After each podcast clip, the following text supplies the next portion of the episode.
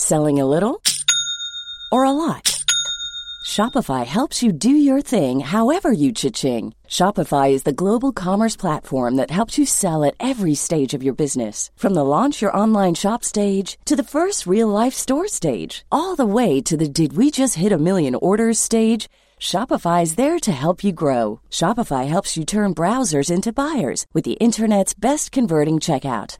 36% better on average compared to other leading commerce platforms because businesses that grow grow with Shopify. Get a $1 per month trial period at shopify.com/work. shopify.com/work. Hiring for your small business? If you're not looking for professionals on LinkedIn, you're looking in the wrong place. That's like looking for your car keys in a fish tank. LinkedIn helps you hire professionals you can't find anywhere else, even those who aren't actively searching for a new job but might be open to the perfect role. In a given month, over 70% of LinkedIn users don't even visit other leading job sites. So start looking in the right place. With LinkedIn, you can hire professionals like a professional. Post your free job on linkedin.com slash people today. Hey, I'm Ryan Reynolds. At Mint Mobile, we like to do the opposite of what Big Wireless does. They charge you a lot, we charge you a little. So naturally, when they announced they'd be raising their prices due to inflation, we decided to deflate our prices due to not hating you. That's right. We're cutting the price of Mint Unlimited from $30 a month to just $15 a month. Give it a try at mintmobile.com slash switch. $45 upfront for three months plus taxes and fees. Promote for new customers for limited time. Unlimited more than 40 gigabytes per month. Slows. Full terms at mintmobile.com.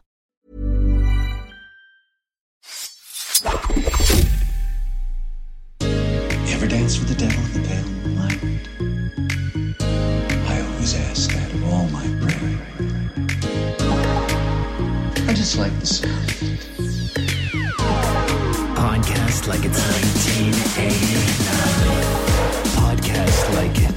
Just podcast like it. Podcast like it's 1989.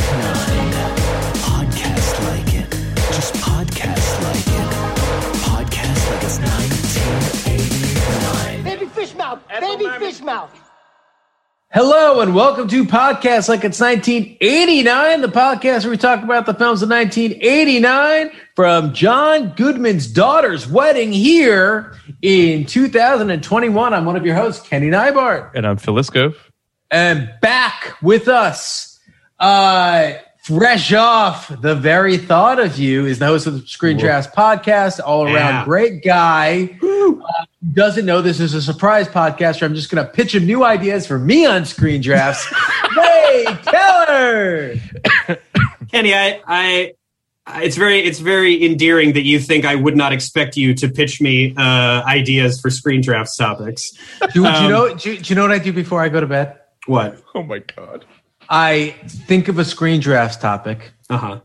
and try to do my list Oh. because I uh, be- Do because I you think I'm- imagine? do you I'm have like a? Are you shadow boxing? Do you have like an imaginary competitor? No, no, there's no reason to do that.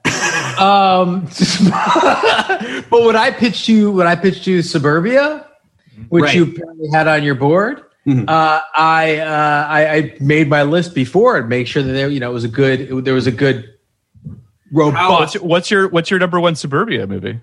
My number one Suburbia movie. I didn't do it in order. I I just gonna say, how how high uh, would Penelope Spheeris' Suburbia be?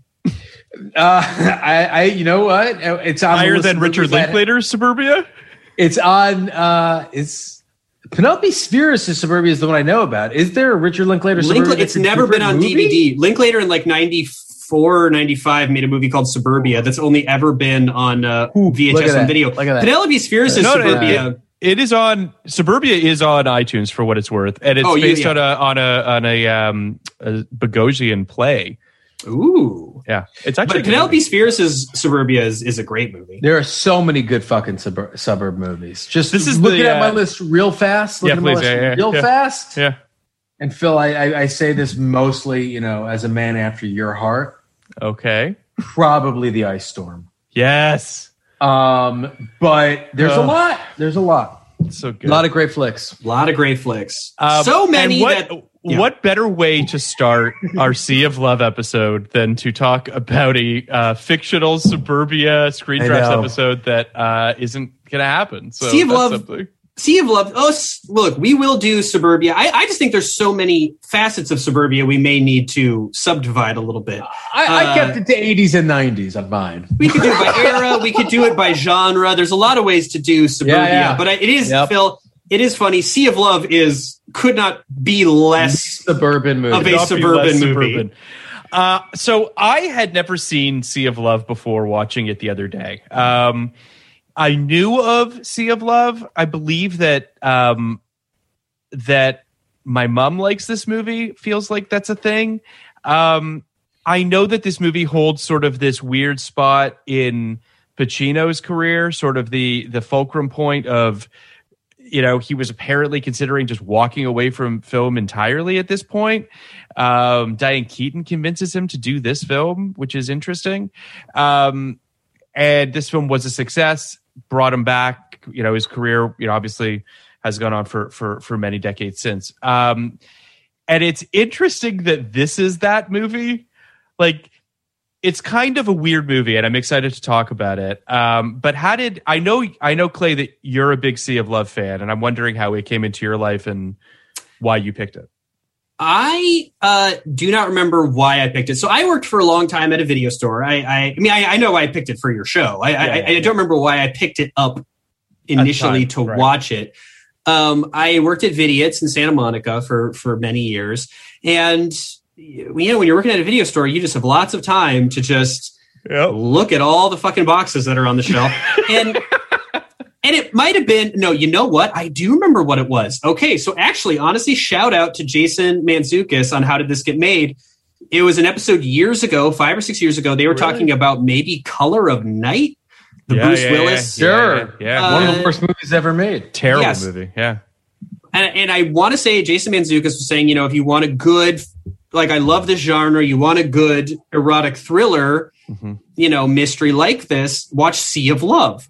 Not to me, I wasn't a guest on the show. yes i understand I was a listener, but I, I, I acted like he was speaking directly to me, and I took his his uh, recommendation, Right. and I watched Sea of Love, and I I had a blast with it. And then several years later, is maybe a year and a half ago, two years ago, at the Arrow, they showed a double feature of Harold Becker movies, Mm. starting both on 35, starting with Sea of Love, followed by Malice, malice which is a movie I adore uh, Malice as is well. great. Malice. That's a great, Malice crazy amazing. movie. Yeah. uh, was a lo- wonderful double feature, but it was all the more special. They had Becker there, and Al Pacino was there for a Q and A Oh, wow. afterwards. And usually Wow. Q and A's are awful. My friend Ryan Marker, who I co-host Screen Drafts with, was the manager of the is the manager of the Arrow. He moderated the Q and A. It was a great Wow. Q and A. Pacino was a delight. He got there early. He watched the movie, which, as you guys That's know, cool. Q and A guests almost never do. Yeah, no. Uh, he watched the movie, and then when it was done, Full House, he like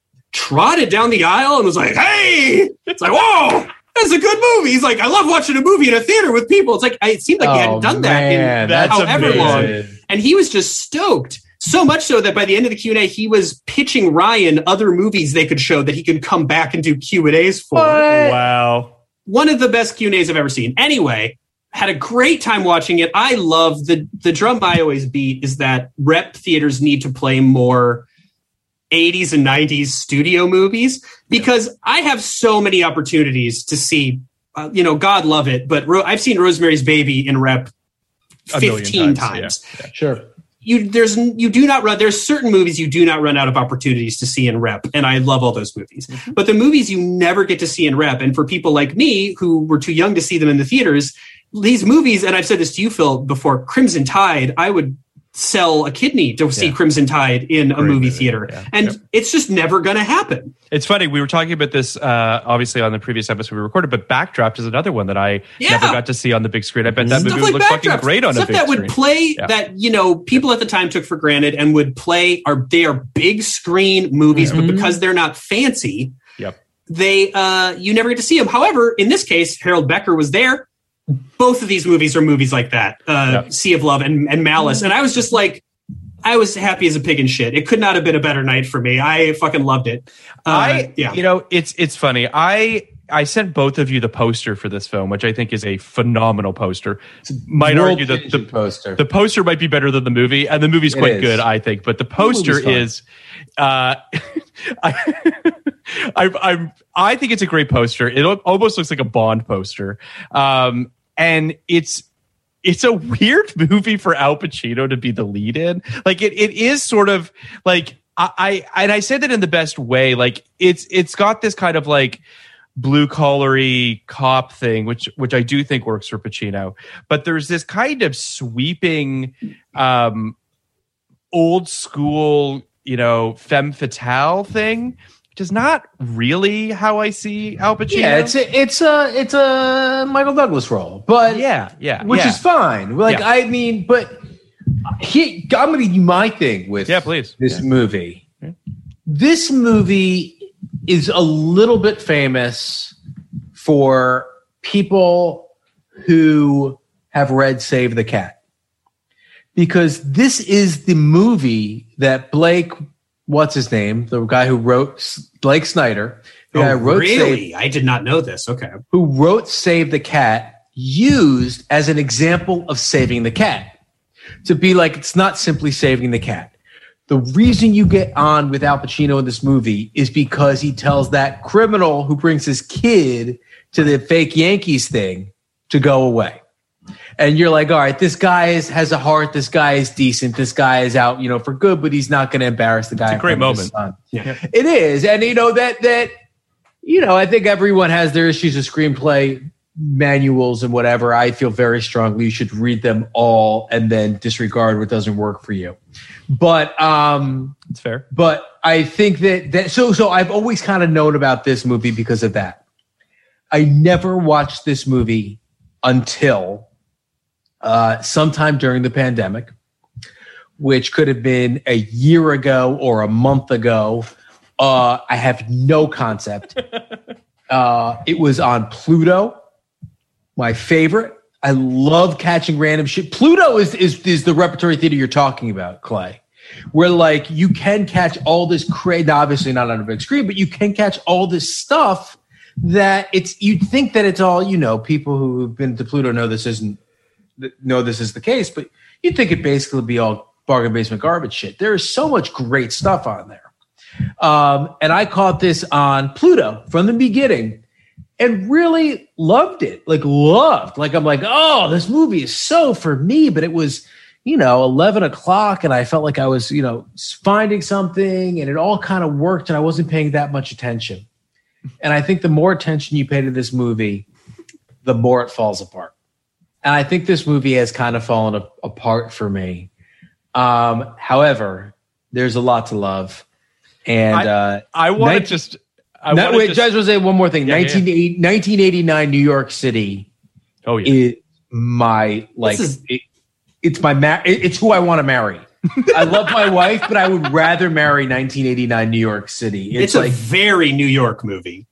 it is the just. There's something about that that time right before Giuliani, even before Dinkins, that like end of the Koch era, where the city like knew it had to do better.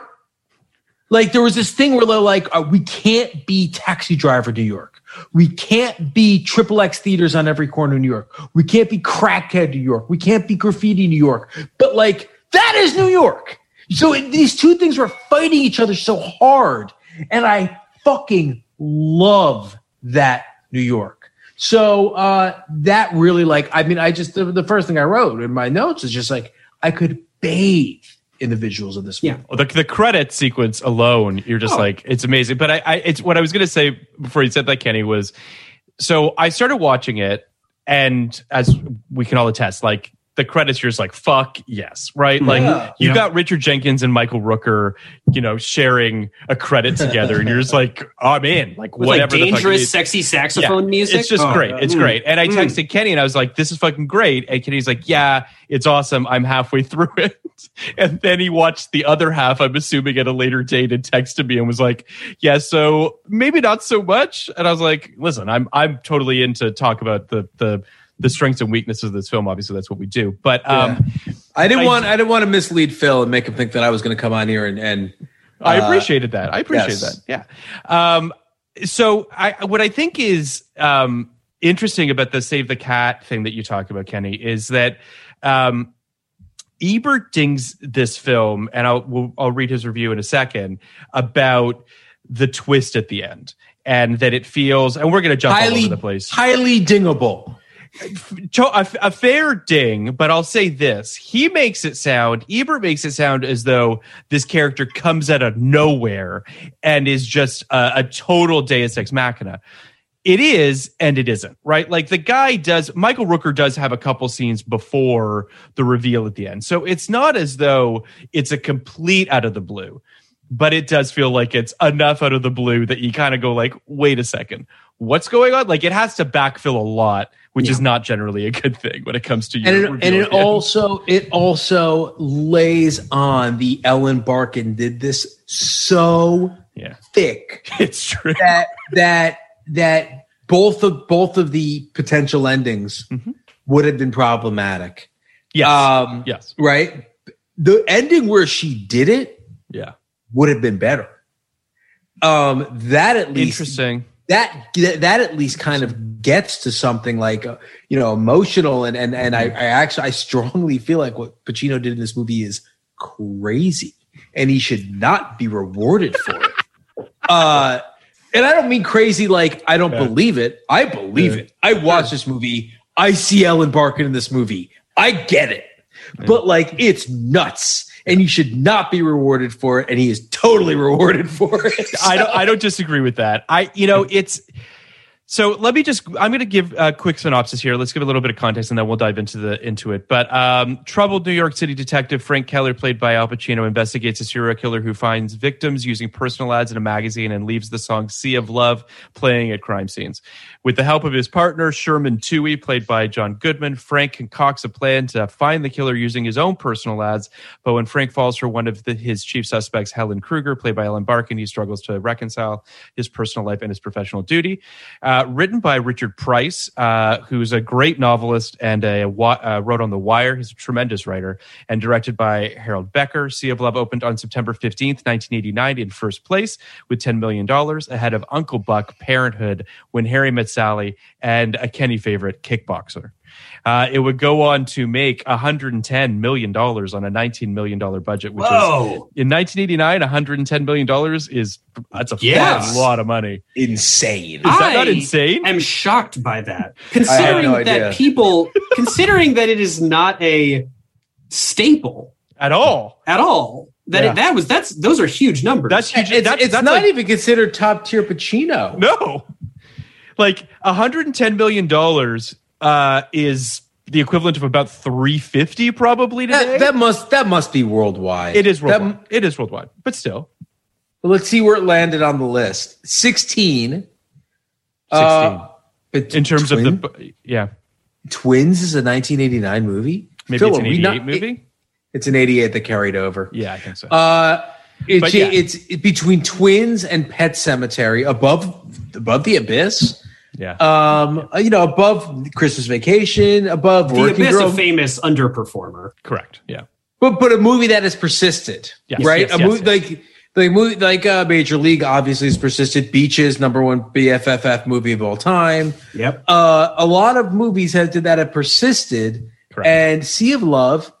part- Doesn't maybe really. it doesn't. Also, you know, look the the the title does it no favors. I I, Um, I agree. I it's interesting too because like Pacino follows up this film with uh Dick Tracy in 1990 and I believe is is it Glengarry Glen Ross in 90 as well?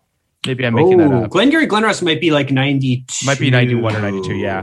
But Well, I know that that Dick before after Tracy, Sense of Scent Scent of a Woman. Scent of a Woman might is is shortly think that's thereafter as well. 91. Yeah, I That's think Scent of a Woman is after this. but it's but, but the, the thing is this obviously gives him new life and and obviously kind of um, propels uh, a, certainly a large swath of his career uh, roger ebert gives the film three stars says uh, oh, first of all sea of love has 76% of rotten tomatoes from critics 66 from audiences ebert says sea of love tells tells an ingeniously constructed story that that depends for its suspense on the same question posed by Jagged Edge and Fatal Attraction: What happens when you fall in love when a person with a person who may be quite prepared to murder you? the movie stars Al Pacino, uh, looking older and a little lined, but more convincing than in most of his other recent roles as a homicide detective who is assigned to a messy murder case. The victim is a male who's been shot in his own bed, and the killer, it appears, was a woman th- movies like this need to work on two levels. The human element should feel right, and the initial complications of the plot should not be shortchanged at the end. I think the ending of Sea of Change cheats by bringing in a Love. character from left field at the last moment. Part of the fun in a movie like this is guessing the identity of the killer, and part of the problem with Sea of Love is the audience is not fairly treated. Technically, I suppose the plot can be justified, but I felt cheated. I had good feelings for the characters and the relationships, but I walked out feeling the plot played fast and loose with the rules of whodunits still gave it three out of four stars. So like I- I think that I think there's more good than bad here, but I do understand that. I I, think, there's more good than bad, and I and, and and we I guess we get to this if if your Patreon episodes follow the same structure as the They will, regular episodes, we will get to the uh, The plot ranking and stuff Yes, and all that at the end.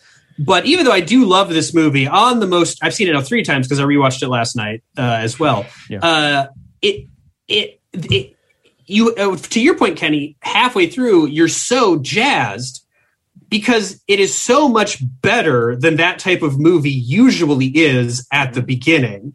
And I think it sets up the expectation a little too high because then at the end, I don't think it's any worse than your boilerplate erotic thriller conclusion, but it does definitely in uh, relation to how to how, how high the peak the movie hits in the middle, it does feel a little bit pedestrian uh, at the end when you Well, I get, think it's- I get think to Michael Rooker and him having a fucking you know punch fight and yeah.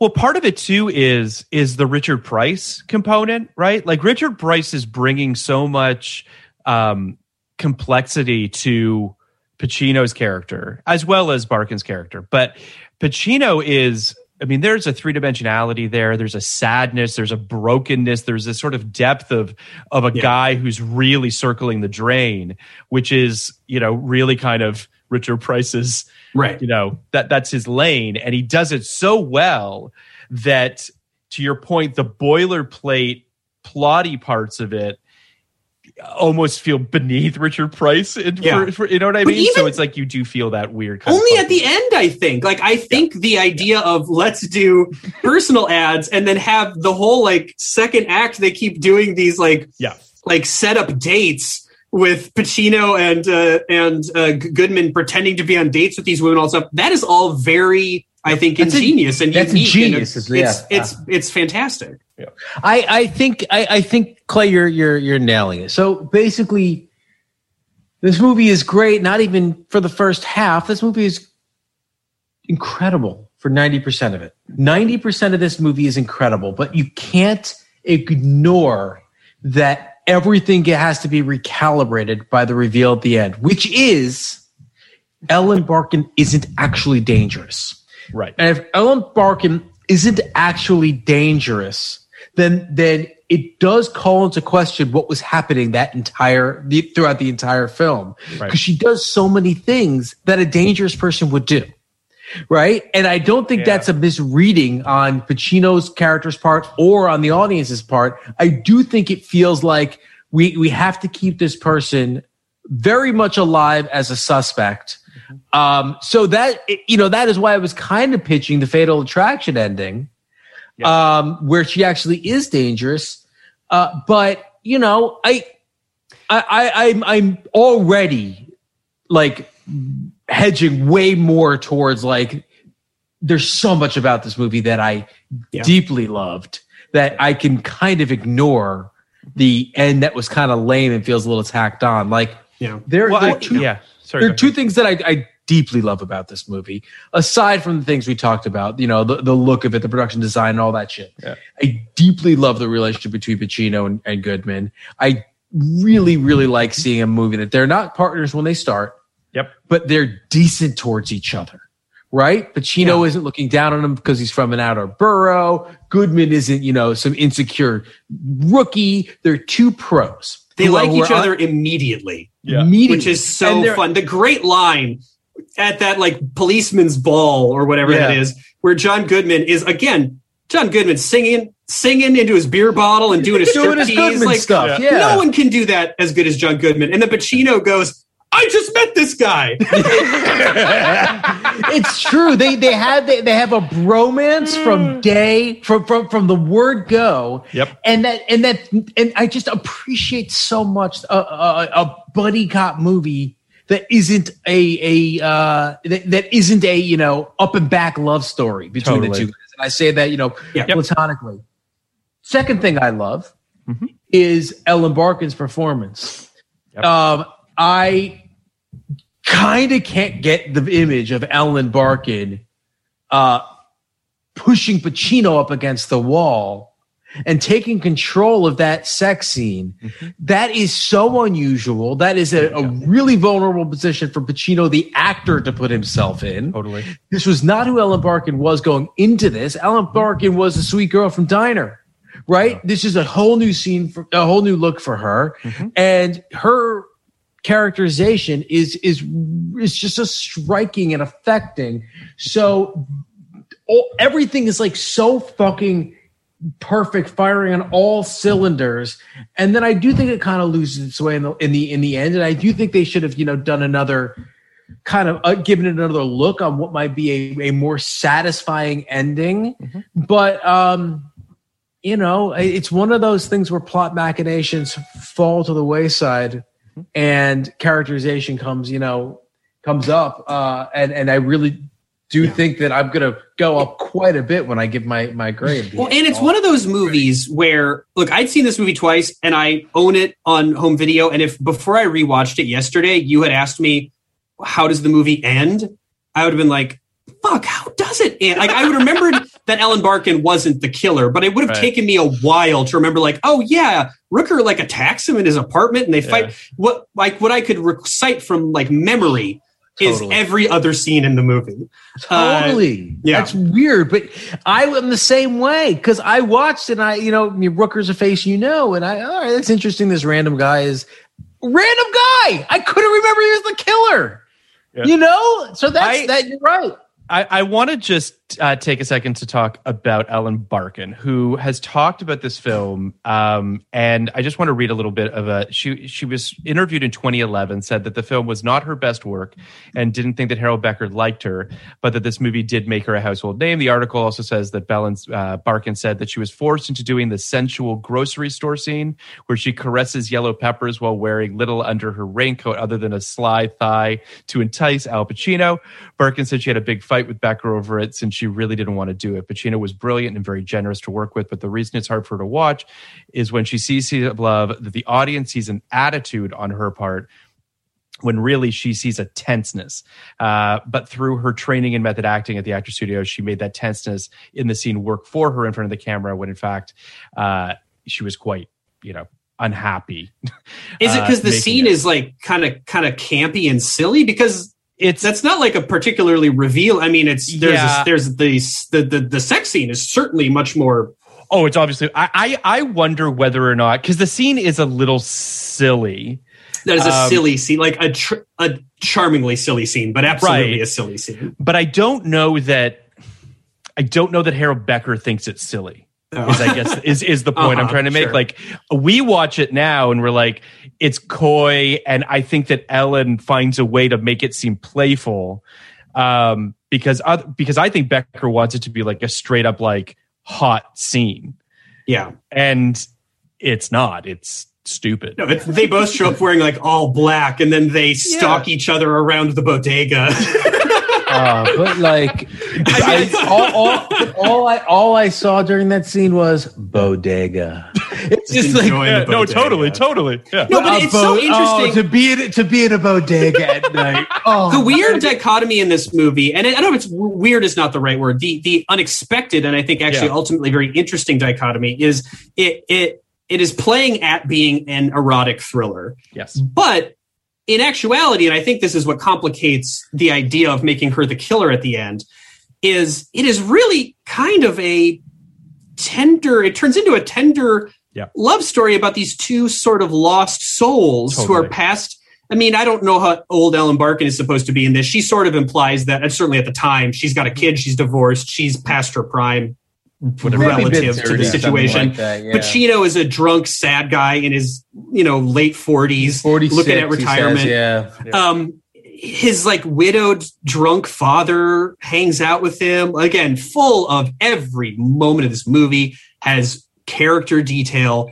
This is such a rich world that this movie exists in, and Well, it's also cast like every role, like. John Spencer showing up for like two scenes. Oh my God. Like just real So the depth, good. the depth of roles. Yeah, but I was saying, like, it turns into a real love story. Yes, it's yes. not. It's not Fatal Attraction. You know, it's not No, it's Basic not. Instinct. It is. These are two very much more real, grounded, earthy feeling people Mm-hmm. who you could envision them figuring shit out together. And then I think if I, I, you couldn't have her be the killer at the end and get that type of love. I think he wanted the love story. Yep. He wanted it to be almost a misdirect erotic thriller that turns into a real love story. But again, as Kenny said, then you need, you know, and and and as Phil said, and as Ebert said in his review, then tying it, you know, going on that very interesting romantic, uh, sincere diversion, and then having to like hard whip the wheel the wheel of a car around at the last 10 minutes and go way back into like oh we forgot we were an erotic thriller. There has to be someone who dies. There's got to be a fight and a death at the end. And you're Yeah. like oh i guess it's rooker i mean it, the, the clues add up. It is someone who is in her clearly in her orbit Yeah. doing this. But yeah no it feels a little bit out of nowhere because the movie for 25 30 minutes spends so much time Yeah. trying to be this like authentic love story It, it well, it, it went. I, I do think it was poorly calibrated. It went too far in the direction that she did it as a red herring.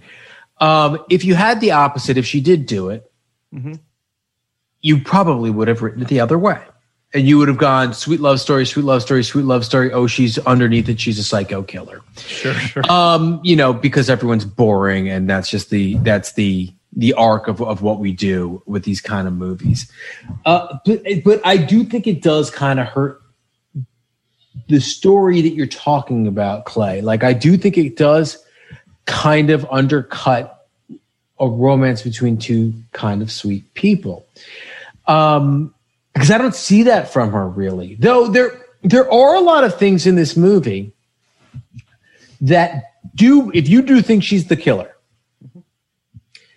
do undercut that in a good way right? They like like why is she even talking to this guy when she finds out he's a cop if she's the killer right? Why is she why is she letting him into the shoe store? Why is she being seen with him anywhere? Why isn't she just killing him earlier? Why isn't she disappearing? So it there, there are yeah. these things yeah But those, but those things made me ne- even the first time I saw this after the bit with the starter pistol where he freaks out, which is a very funny scene. Again, there's a lot of great when he like locks her in the closet. There's a lot of great humor in this movie. well this is I- kind of pacino's first funny movie oh, he there is a line when when he when she finds out he's a cop and gets mad at him and then he gets hyper defensive about being a cop there is a line that i mean it is the origin of what would become his entire it's it's you can it is the direct uh, it is the seed that turned into scent of a woman that turned into everything else Yeah. when he says in the wet ass hour i'm everyone's daddy which is a fucking crazy line and a crazy way to say it. I had to rewind it and put the subtitles on. I was like, did he say in the wet ass hour, I'm everyone's dad, everybody's daddy? In any case, um, That- that is the way I forgot what I was talking about. Oh, I never thought she was the killer. thinks. I never thought she, in any time I watched this movie, Yeah, I never you- thought she was the I killer. love that Kenny thinks that is. Did you say that's how every cop thinks? That's how in the every cop wet thinks. ass. Well, no, Well, not and that's- wet- and that's the they end don't of the say monologue. they don't say the wet ass hour, but every cop thinks. Every cop thinks Yeah. you hate me now, but you know you get your house robbed. Who you gonna Right. call? Yeah. Uh, which, by the way, not the craziest way to think because it is true. But the line is crazy, and the way Pacino says it is just It- like I oh, love that's it. insane. I agree with you, Clay. That is that is the seed from which the crazy Pacino tree blossomed. it it is, uh, but it's fun. Like I, I think this is when Pacino, because you, you look at his IMDb, like we said, Yep. He really had no 80s, right? Nope. Like, Well, he's. so- I mean, Revolution was a, a a crazy disaster. Like I didn't even know that film existed until I did a little bit of a deep dive. Do we? Yeah. Did you guys know about this movie, Revolution? no, I, didn't know I what it is. knew of it. I've never seen it. So it's like it's an American Revolution movie that I guess was set up at a studio. Eventually, they passed. The producer got the script and went out to a bunch of people to try to sell it again. Sells it to a studio, and the thing is just an unmitigated flop. Like it makes like a pittance of its like fifty million dollar budget, and Pacino goes on a four year hiatus after that. So that's why you the look- eighties kind of get away from him. So you look at Pacino's career, and Pacino, the thing people don't re- realize about Pacino is young Pacino was gorgeous, right? Like Yep. he was like the best looking man. Yep. Uh, and you look at the Revolution poster, you know, he does Yeah. Scarface in, in 83. Look at the Revolution Yep. poster. He's still pretty Pacino. Yep. He disappears for four years, and something happened in those four years Yeah. that turned him into old, crazy Pacino. And he is no longer, he is no, even the movies when he's playing, you know, criminals or drug addicts like Panic, Panic Needle, Needle Park, he's still pretty. But then he, something happens where he is no longer your, your typical leading man. And for some reason, whether he doesn't take the roles or whether Hollywood just, is like I could couldn't possibly cast you as a leading man anymore in a in a romance in a classic romance. They recognize this, and he recognized this, and I think almost every movie Pacino does, mm-hmm. maybe with the exception of Heat, I was just gonna say he's hot in Heat. he's you know he's I, he's just not joking in Heat.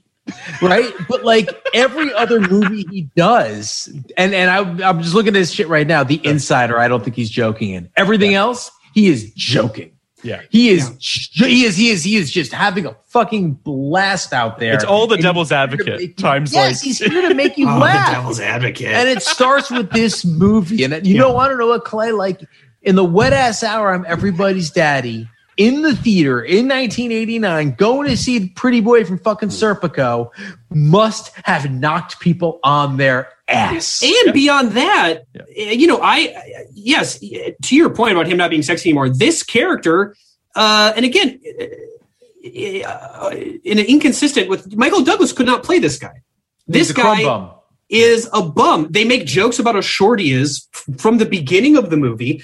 Everyone in the movie is cast is taller than he is by about a, a foot. His suits are like weirdly long, which makes him also look shorter. like he's slumping his shoulders. Like he is supposed to be uh, His hair kind of a, is a terrible. sad sack. hair is terrible.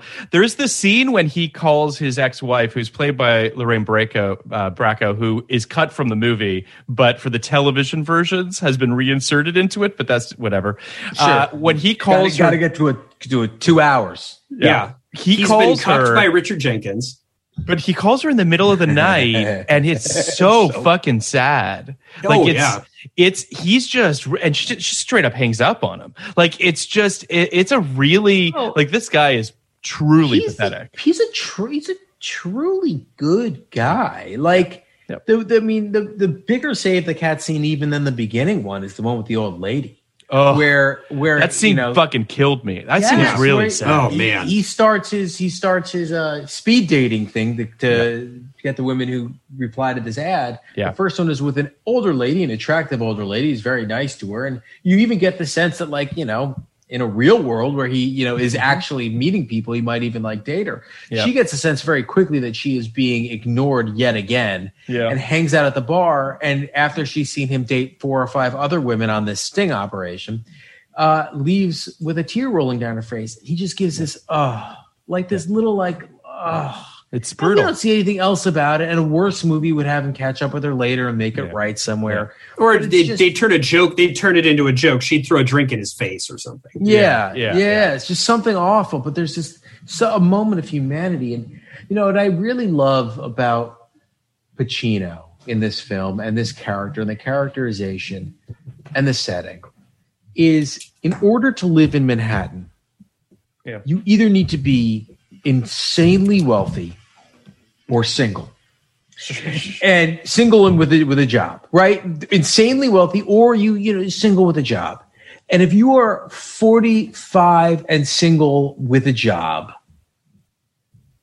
you know, to each their own, but a pretty good chance you feel like something's not going right. And uh like he has this like sadness, this this this I'm playing out the string thing Yeah. to him. Yep. You know, retirement breathing down his neck, that may as well be death to a 46 year old guy. It's it's brutal, but it's a very New Yorky story to me, a very Manhattan story to me. That um, you know, in the outer boroughs, it doesn't quite have the same thing, right? In other places, it doesn't like like you're just kind of choosing to hang on in the lowest rung of the ladder in Manhattan, which is a tough place to be. Yeah, it's he's just the it, you you highlighted that scene with the with the older lady at that um there is something silently so sad about Pacino in this. He's always been a very good actor. He can always sort of tell a story without a line. But in this movie in particular, I think it's what you're talking about, Kenny. You sort of this idea of him going away for four years and coming back um weathered you know like so, like his face has just become so much more richly kind of detailed in the sense of this guy's been through some shit whatever it is who knows but like there's he's he's got these dark circles under his eyes he's pale his hair's a mess he's just living in in a kind of a shitty apartment um it's so when Ellen Barkin enters the film, which by the way is 45 minutes into this film, like she enters late in this movie. Yeah. She's a breath of fresh air. Like you can understand why this guy fell for her hard and quickly. Um, she looks unbelievable in this film, but also just has this energy. She crackles in a way that's just unreal. Yeah. He and she's got he a hard up. edge that you she is not She's like a New Yorker too. She's a Yeah, new, yeah. she feels like look, I, I think Ellen Barkin is is as striking as you guys do. But she again, we talked about Julia Roberts a lot on the, The very thought of you. very thought of you uh, episode, which I don't know if people listening to this, if these are Whatever. near each other in any way, shape, or form.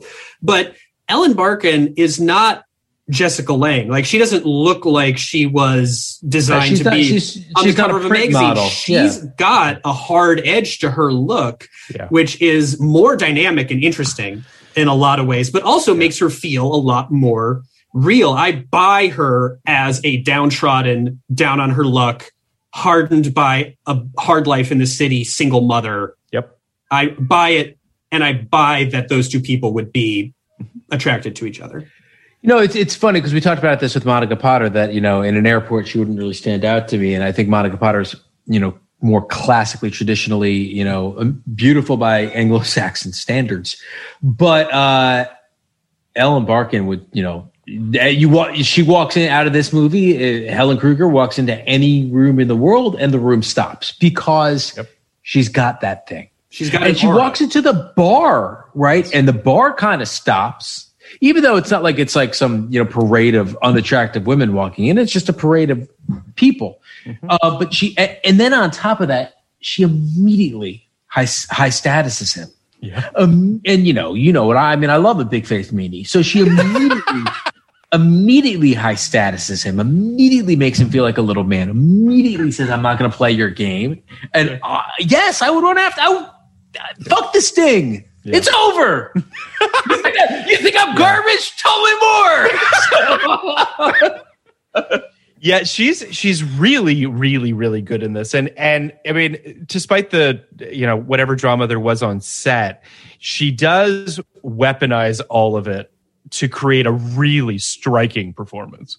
Um, so I just want to talk about John Goodman for a quick second here because this is the second 1989 Yes. movie we have of John Goodman. The other being everyone's favorite Steven Spielberg film, Always. Always. Um, and he kind of plays, I don't want to say a similar role, but he does play the friend. He does play the number two in both of those films.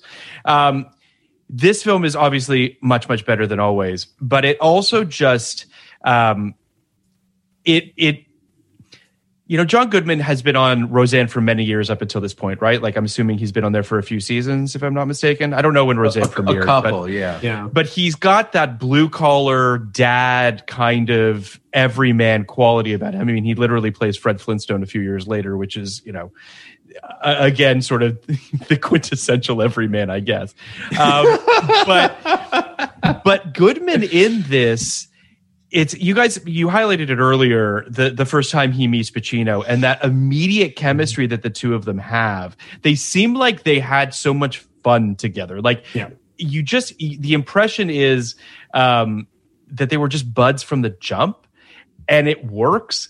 Um I totally buy John Goodman as like a cop from is he is he in Queens? Where was he from? And uh, I don't know what borough it was. That's where the wedding is. I th- I think Okay. it is Queens. he does say Queens. He's like, Kew oh yeah, they Gardens, say like, do is you want to work out of Yeah. out, out of here? Out. He's like, oh, right, fuck Queens. right. Yeah, it's so the, it, he's just he's fantastic in it, and we're gonna do our top seven uh, out of honor to, to screen drafts. Our top seven John Goodman's at the end of the episode, so we can talk a little bit more about him uh, and his career. But this is just an interesting kind of moment when John Goodman. This is the beginning of John Goodman as solid, you know, supporting character above the title John Goodman. Um, and it's it's it's just a, casting it's a- got yeah. casting John Goodman is a choice, right? Yes. John Goodman is not your everyman best friend. Mm-hmm. John Goodman at some point is going to hold a beer bottle up to his mouth, do a you know lip sync or actually sing Yeah. and do Yep. a little bit of striptease. And is your movie big enough for that? Like, Mm-hmm. can your movie can your movie handle what John Goodman is going to bring to your movie? And not that he's some kind of scenery chewing actor. Yep. That's not what I mean. Yep. He just like he is a thing. He is a presence. He's a he's a force of nature. He's a force of nature. But you know, pretty much always, I can't think of a movie that you know runs to the contrary. A welcome presence, like For sure. He's, he's Oh, a man. big. He's a big hug of a man. Well, we talked a little bit about this on our Uncle Buck episode because he was apparently in the running for that uh, to play the, the titular Uncle Buck. Um, and, you know, I can see that movie.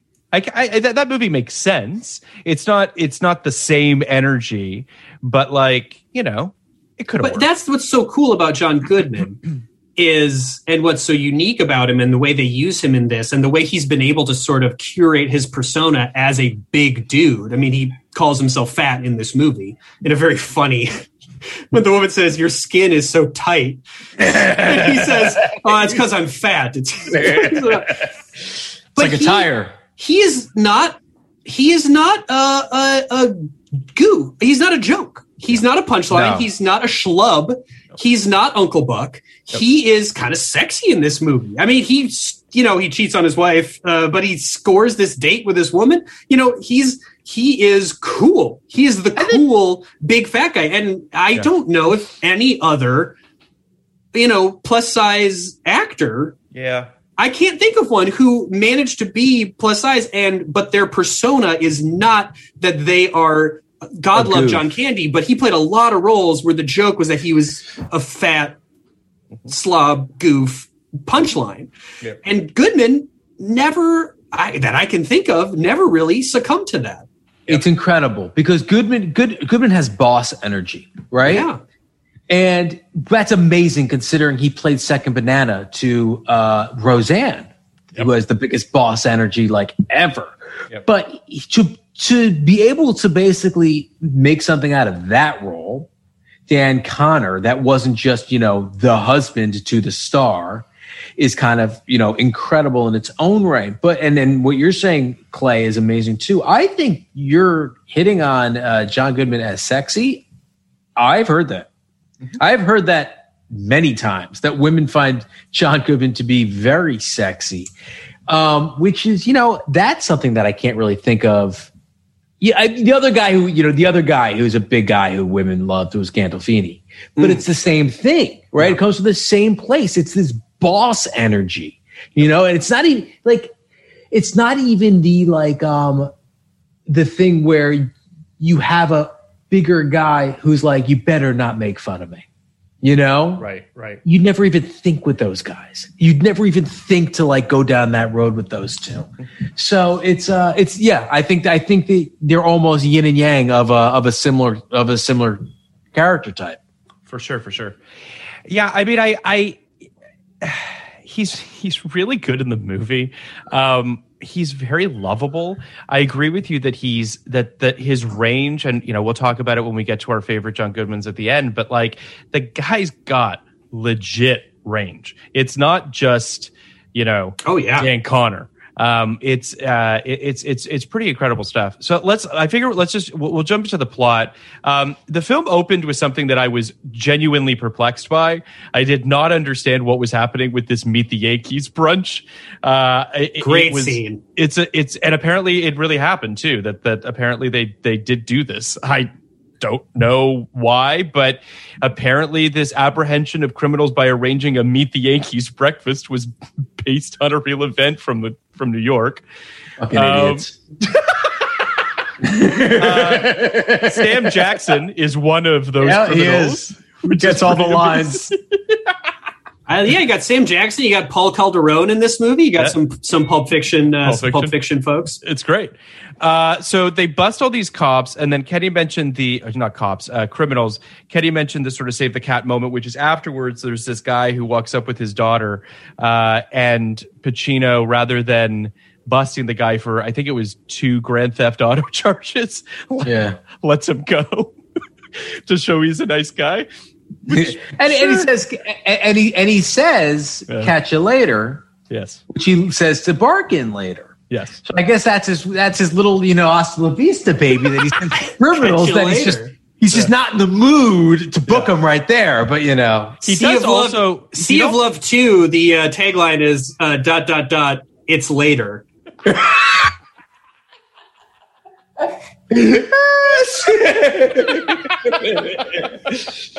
That's fantastic.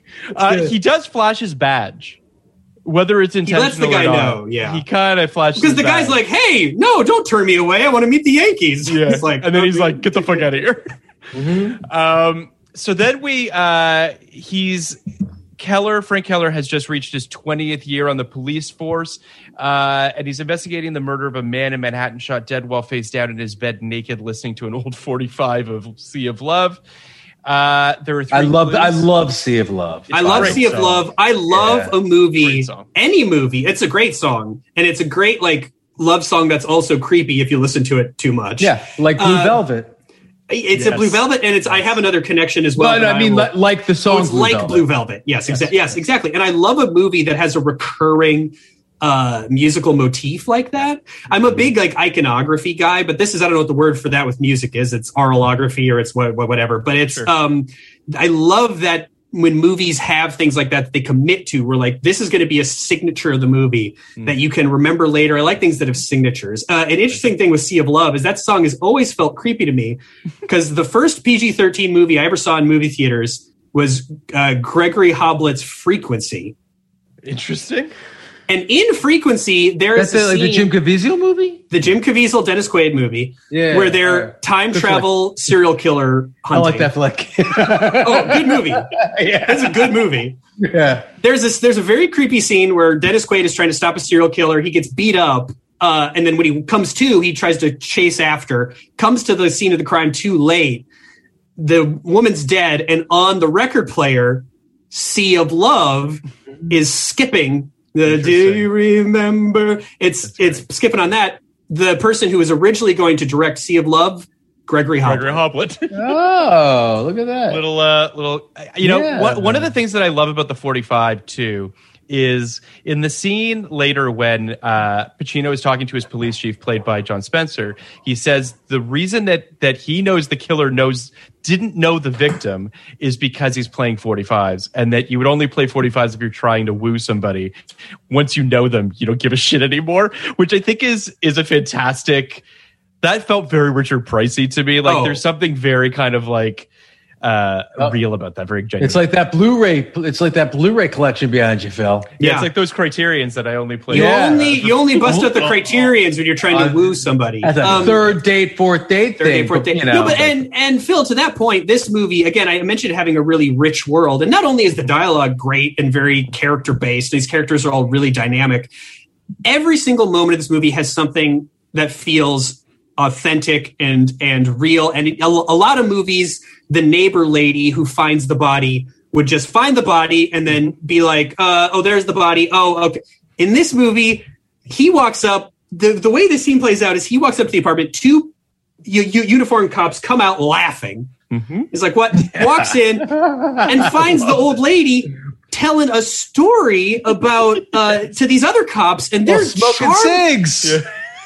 There's the cigarettes. She's told a story about uh, a boxer. I'm forgetting who it was, and they're like, "You saw him box live." She's Yeah, like, "Oh Joe my Louis, god, yeah. Joe Louis." And it's this whole little universe that's happening. And most other movies, that character, that that woman would have nothing to fucking do. And 100%. every character like that in this movie has something to do, has a, a life that is hinted at, and it just makes the whole thing feel more real, and it just puts you in. I love when movies do that, and this well, movie does yeah, it a so hundred well. percent, and it's and that's very much a Richard Price thing. I mean, if you've read any of his books, Yeah. every single character has some has a, a richly detailed world. They have a life of their own. Obviously, all the stuff that he did on The Wire as well. Yeah. um, it- it's it's just and and I love that scene as well when they're talking to to the to the old lady, and then when Pacino grabs one of the cigarette butts and is like, "Can you please not contaminate the crime scene?" Like, it's it's just it's it's a really I couldn't agree with you more. This is the stuff that in a lesser writer's hands and in a lesser director's hands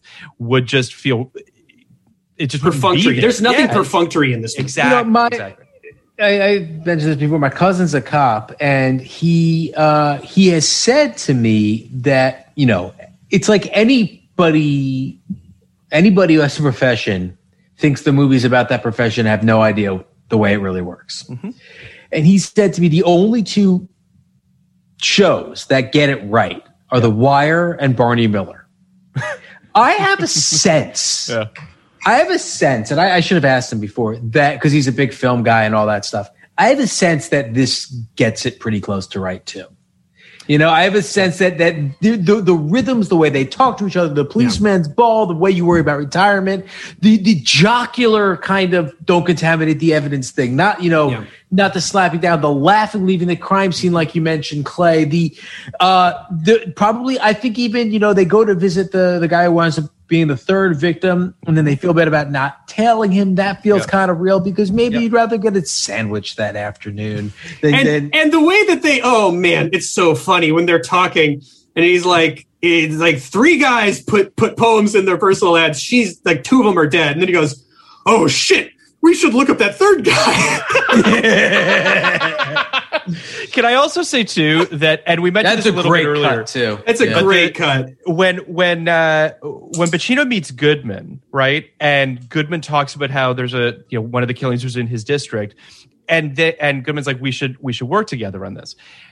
That's something I feel like I've never seen before in a genuine way because usually it's a competitive thing and it's a conflict thing and people use it as plot rather than the fact that I'm sure cops do which that. I don't believe. I don't. You know what I believe- mean? I don't believe that they're they're they're competing. I don't. right believe exactly I don't believe that they're they're. i mean if we know government anything about cops it's that they close ranks pretty fast I know. Yeah.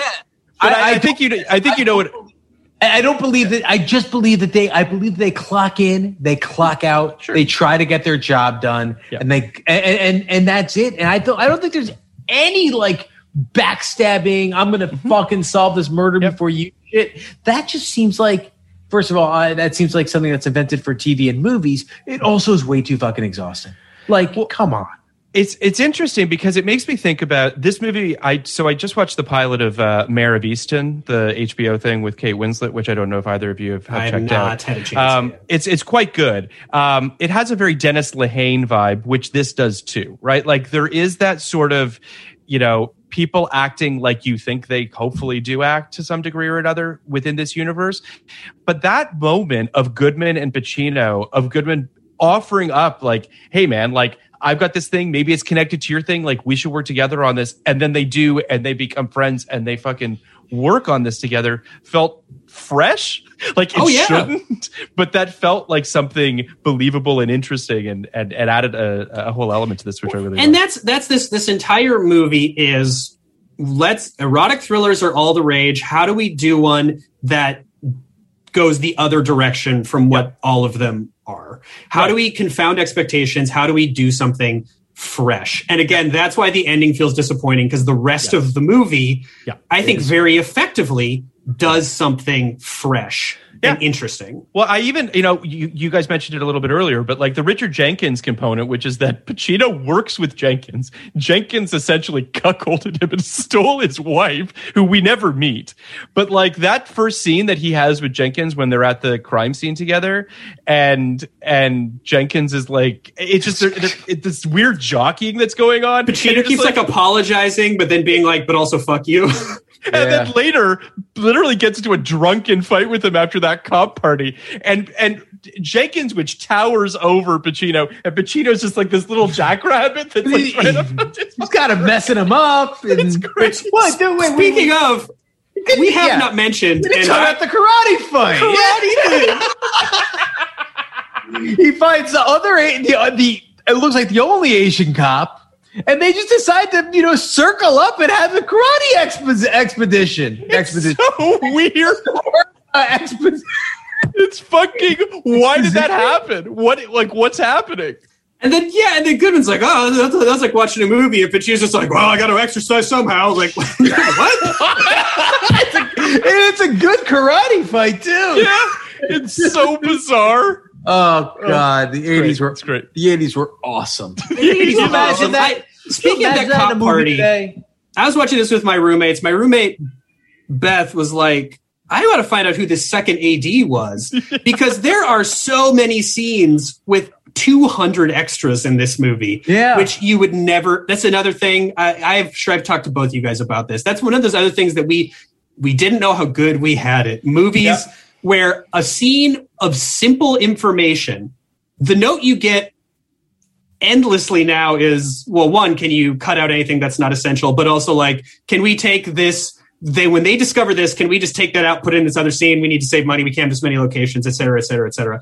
This movie has the opening thing. Uh, the thing that introduces pacino as a cop is an elaborate scene in a location we never see again with all of this production design and a hundred extras. You got that cop party with 200 extras another location all this activity the wedding the wedding. The, the only wedding thing at the the wedding is Pacino Yeah. coming up with the idea to do the personal ads. Yeah. An idea he could have had literally anywhere at the cop station where they already have several other scenes set. awesome. All the wedding Everything is, about that is awesome. Yeah, is character and world building, and it's the movies. It's why you go to the movies. yeah, yeah. Clay, I had the exact same thought. And so why it's why I picked the wedding in the beginning. I had the exact same thought uh, of I can't believe they staged this entire wedding when nothing happened here. Like you, that's an expensive fucking scene. There's a Yeah. lot of shit that goes into putting together. They got a band, Yep. Yeah. a, a singer with a wig, and uh, just to have the two guys sit at a table and come up with that idea, I adore Yeah. that shit. it's so funny because last night I was watching I was watching an episode of something I can't even remember what it was. And I turned to my roommate and I was like, "Man, it's all everything is close-ups. It's all fucking out of focus shit in the background. You can never fucking tell. There's no wide shots. It doesn't because they can't afford it and they don't want to show, you know, Right. whatever." And to your point, Kenny, big old wide shot of that wedding that shows that you've got a couple hundred people there and that it's you know again backdraft is another one where it's like there's lots of big wide shots expensive shots of Yeah. of, of huge amounts of people yeah i mean it's but again to your point it goes so far towards world building and putting you in there and making you really feel that this world is lived Yeah. in but and all the street stuff in New York. The restaurant you could have you could have cheaped out on all of the restaurant stuff so easily, and instead they pick a restaurant that is in front of Lincoln Center. Yeah. They have to shut down these streets in front of Lincoln Center. They've got all of these, uh, uh, you know, um, establishing shots with it. Lincoln Center framed up. They had to light all of that. It's just like It's crazy. Man. It's crazy. It's Man. good stuff. Um, so as you guys mentioned, go to the wedding. He comes up with the Lonely Hearts ad. They track down this other guy, Raymond Brown, that had a, a, an ad. He turns up dead. Um, and then Frank has dinner with several women, uh, posing as a waiter, puts their glasses into evidence bags, that whole thing. Uh, meets Ellen Barkin. Uh, Frank bumps into her again at a market. So they have kind of a, a second meet cute. Um, she works in a great, store. a Yeah. great, authentic meet cute contrivance con- contrivance. Where again, a, a- another scene like with the woman at the bar that is just like you are not expecting a scene this heartfelt and character based to come up when they're coming up with the with the poem, the cops, and it's all these cops going ah ha ha ha ha and they're like dirty Roses are red, violets Hey. are blue. I and then they a- reveal that Pacino's dad is there, Yes. sad old drunk widower, So and he says this beautiful poem, and they're like, "Where did where did you hear that? Did you write that?" And he's like, "No, uh, you know, Frank's mother wrote it. That's why I fell in love with her." It's like fuck, Yes, it's and sad. then. And then later, when he when Ellen Barkin's like, that wasn't written by a man, that was written by a woman. He's like, yeah, my mom wrote it. That's why my dad fell in love with her. It's like, Phew. Richard Curtis wishes. Like, oh, man. Um, What a bit. So then we good. have we have the um the section that we were talking about um which has a really interesting power dynamic that exists between them. Um they start to uh have a romance. Helen's fingerprints are on a glass but he wipes down the glass. Um the relationship becomes strained when she discovers that he's a cop. Um and then one night he gets drunk and basically gives away that it was a sting and she obviously is uh, is is perturbed and upset about that. Um, there's a really wonderful scene where uh, he goes to her place, and I actually I'm curious, Kenny, if this because I do understand where you're coming from in terms of he goes to her place, and they have this really beautiful scene where you really see how down and out he is, like how desperate he is for anyone to care about him in the slightest yeah. and she's receptive to that and she goes in the other room to grab some stuff before they leave and he sees the uh Yeah, it's the worst. the, the ads on the refrigerator yeah, I that's- killed these three guys. that's the fucking that's the problem because i Yeah. think if you remove that part of it and you just have rooker show up it might not have been as Hey, I'm Ryan Reynolds. At Mint Mobile, we like to do the opposite of what Big Wireless does. They charge you a lot, we charge you a little. So naturally, when they announced they'd be raising their prices due to inflation, we decided to deflate our prices due to not hating you. That's right. We're cutting the price of Mint Unlimited from $30 a month to just $15 a month. Give it a try at mintmobile.com slash switch. $45 upfront for three months plus taxes and fees. Promo for new customers for limited time. Unlimited more than 40 gigabytes per month. Slows. Full terms at mintmobile.com. Hey, Dave. Yeah, Randy. Since we founded Bombas, we've always said our socks, underwear, and t shirts are super soft. Any new ideas? Maybe sublimely soft. Or disgustingly cozy? Wait, what? I got it. Bombas. Absurdly comfortable essentials for yourself And for those facing homelessness. because one purchased equals one donated. Wow, did we just write an ad? Yes. Bombas. Big comfort for everyone. Go to bombas.com slash ACAST and use code ACAST for 20% off your first purchase.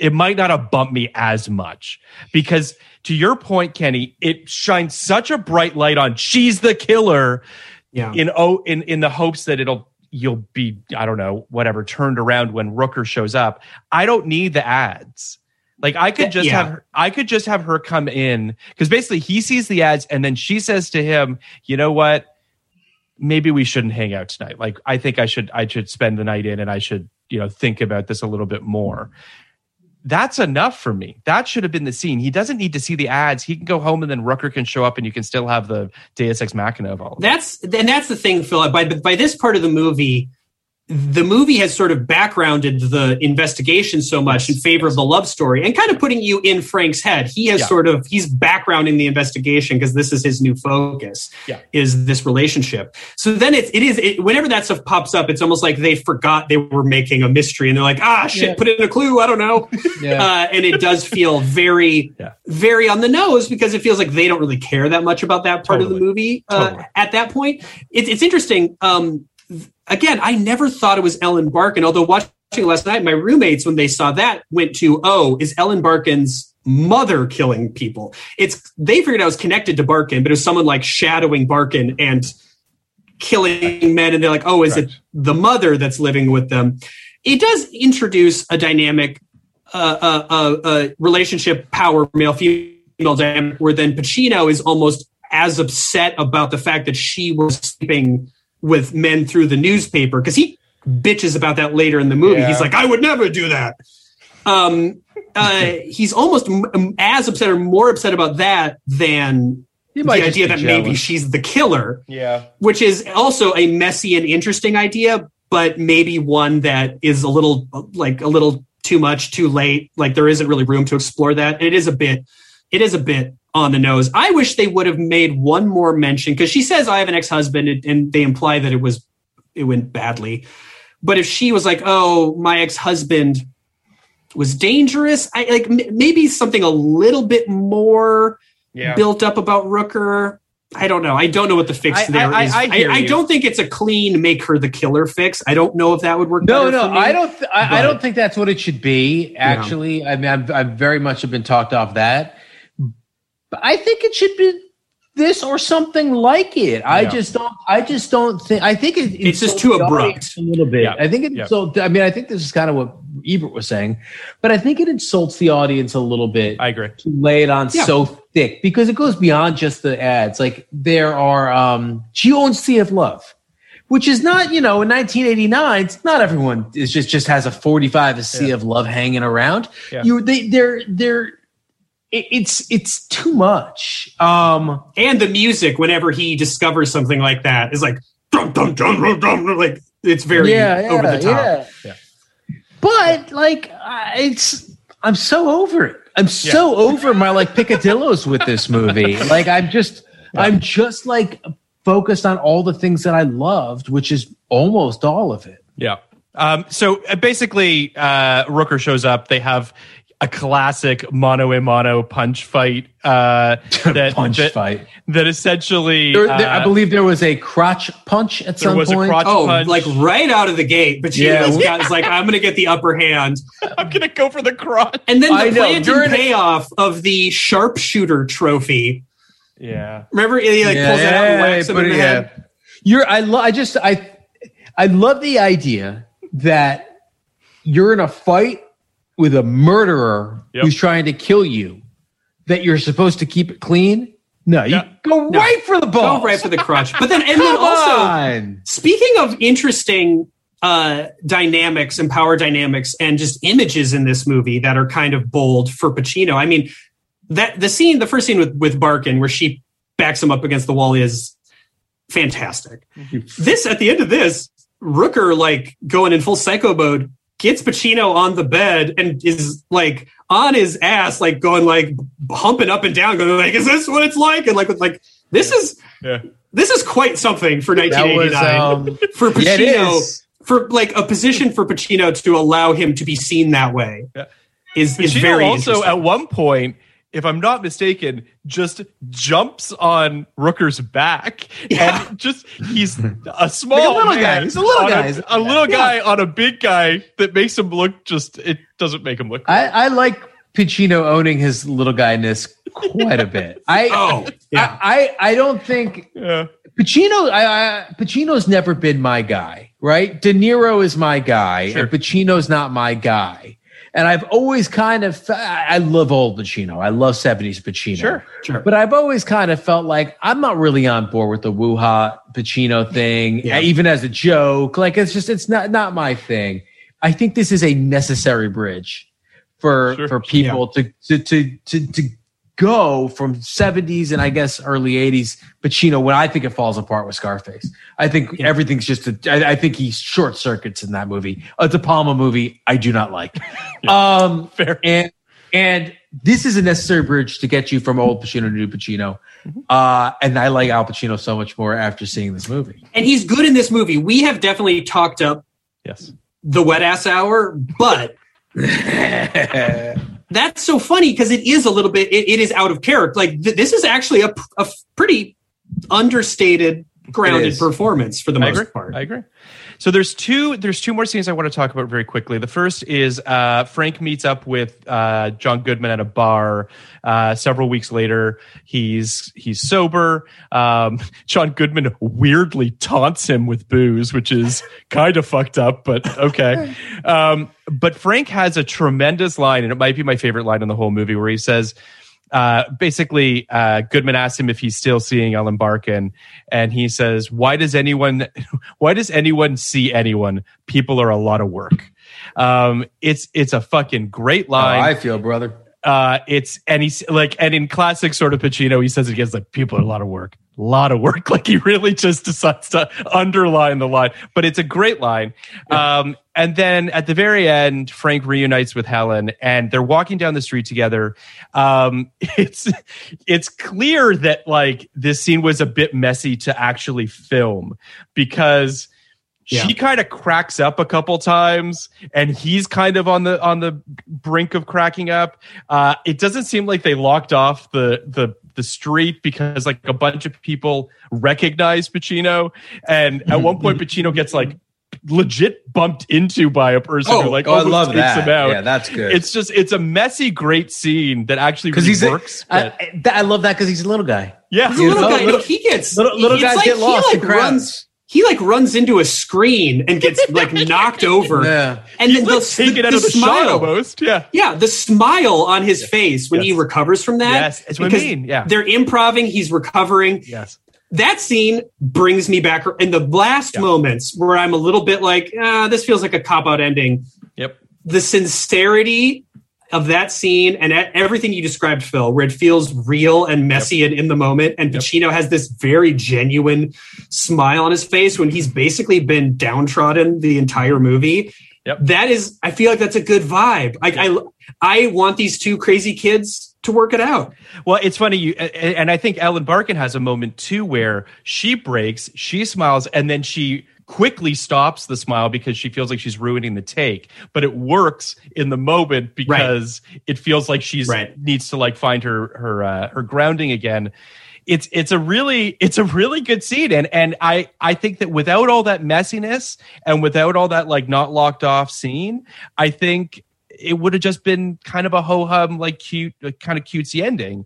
So, and I think that kind of embodies the whole movie in a weird way, Yeah. right? Like, had it had it been done cleanly, this movie is just not that interesting. That's the, and that is another. I mean, we talked about the big set pieces that don't happen anymore. Those those New York scenes that that do Oh, feel like they they just picked it up when they had a chance. Yeah. Obviously, wouldn't happen anymore. No one would do that. I mean, short of a hundred thousand dollar indie. Um, but it's amazing. It really like that Sidney Lumet New York thing. Yep. Uh, is just the greatest. It just oh, it just it, it feeds me. Yeah. Well, I have a question for you then, Kenny. I, I'm not obviously I'm from Minnesota, and I've been to I've been to New York a handful of times, but I cannot speak about the city with any sort of uh, basis of knowledge. I take it from what you've said, you're a, a New York guy, or you spent a lot of time there. I'm a I, I am a, a suburban guy, but I am from the suburbs of New York. I'm from West. Okay, so, so- I, so- I spent a lot of time in New York. Yeah. Would you say that this is a? Would you consider this a good New York movie? If people wanted to watch a New York movie, Yeah. or do you think it's good for what it is? No, no. I think it's a great New York movie. I think for a lot of reasons. I think it's the. It, I like. uh I like movies about blue collar people in New York because New York is an interesting place for a blue collar person. A lot of the blue collar jobs don't exist in the city. So, um, as I said, like it, ta- you know, it basically takes a, cer- a certain type of lifestyle to have that kind of job and, and stay in Manhattan. When I say New York, I really mean Manhattan. Um, but what makes a good New York movie? That's the coolest thing about New York for me. It's everything. It's everything from, you know, from working girl to this to marathon man to just, you don't know, like, like, like, uh, like, like, they're like in terms of genre, in terms of, of, of feel and tone and the type of people there could be anything as long as it takes place within the confines of that city, which are which are un, it's just unlike anywhere else. And I'm a huge fan, bigger fan of LA movies. Like I hmm. love LA movies, but so many LA movies can take place in other cities and other mm-hmm. places. Or your PI draft were almost all LA movies. Great draft. They could have been San Francisco movies. I mean, one of them was. Mm-hmm. So, you know, like they could have been San Francisco movies and very little would have changed. Um, you can't say that about almost any movie that takes place in New York. It has to be a New York movie. So Have you done a New York draft? No, and it's another one of those topics. There's a handful of topics that um gonna do, can't wait, uh, rich vein, but are almost so big that we need to brainstorm how to break them up. I think if you just did blanket, even if it was what, what we call like a mega draft, which is usually our show is we do seven. Sometimes topics uh, have more 13, 20. Those are mega drafts. Even a 20 mega draft, which is the most we'll ever do in one sitting, and that still runs five hours. I don't know if you could do do that as a like New York is. I don't think you could capture it. So you know how I've, I've? I've played with with doing decades maybe Right. um, 80s New York movies, 70s, because as Kenny pointed out with the different mayors, New York is a place that has really definable eras in in history. Uh, and it looks and feels different uh, given it in a diff, you know given the decade even regardless of how you know film styles have changed uh, so um, probably will do decades, but I haven't totally figured out how to do New York yet. But I'd love to do New York. I'd love to do LA. Like Kenny, I love an LA movie. Yeah. Uh, and uh, so those are all things that will happen. Just need to figure out the best way to break them up. the way I might consider going to LA is LA non entertainment and maybe non PI. And then I wonder where, not crime, non entertainment, I wonder where you'd wind up. Not crime, not That's entertainment would leave maybe four movies, but that would be a fun. It's LA story. They all star Uh-huh. Steve Martin, Yeah. Father of the Bride. But, but yeah, I do think that And those all, two- Nancy Meyers is a fair amount of California. LA yeah. movies, right? Well, I mean, well, the thing about LA is it's pretty much the default for everything, right? Like every movie is, is it, every movie is LA unless you know someone decides I'm going to make make a point of not Right. having it in LA. well, you Yeah, thought Spanglish would be what- on there. That's what I do, by the way. I, I said I said everything in LA unless there's some very specific reason I can't, Right. because I want to shoot in LA for one, and two, it's where I live. It's it's I've lived here for 15 years. I get it, and most most writers have, most directors have, most actors, et cetera, have. So we get this world. Um, in fact, I'm setting something in 80s New York. I have something that's set in 80s New York right now, and I'm nervous about it. I'm nervous that I will not be able to bring to it what I would require as a viewer in another 80s, you know, New York Yeah, movie. I hear that. Well, uh, before we get to our John Goodmans, do we want to rate this? And uh, Ooh, yeah. So Hold on, do I- I have any? Do you have any other thoughts that you want to hit before we move on to? I might to have some. rating? Stra- I mean, I took notes. Okay, please. I, might mean, have some stray thoughts. Please. Do you, do you guys do a stray thoughts segment? Absolutely, We do- we do We're, now. do- we're doing it right now. I like they use "Sea of Love" like the Jaws theme. Um, Sea of love. every every character actor, I just wrote a note with multiple exclamation points. Yep. Uh, the woman who shows up with the balloons on on her wrists is a fantastic bit, and she's like crying on the couch with the balloons still on her wrist. Yep. It's great. Very good, very good. Very good. Very good. Uh, this is all. No, this is all. We covered everything. Oh, the end credits is Sea of Love. Uh, Tom uh, Waits cover. covered by Tom Waits, Yeah. which is great. Yeah. Um, Not a guy you'd expect to cover Sea of Love. No, but it sounds it sounds, It sounds great. awesome.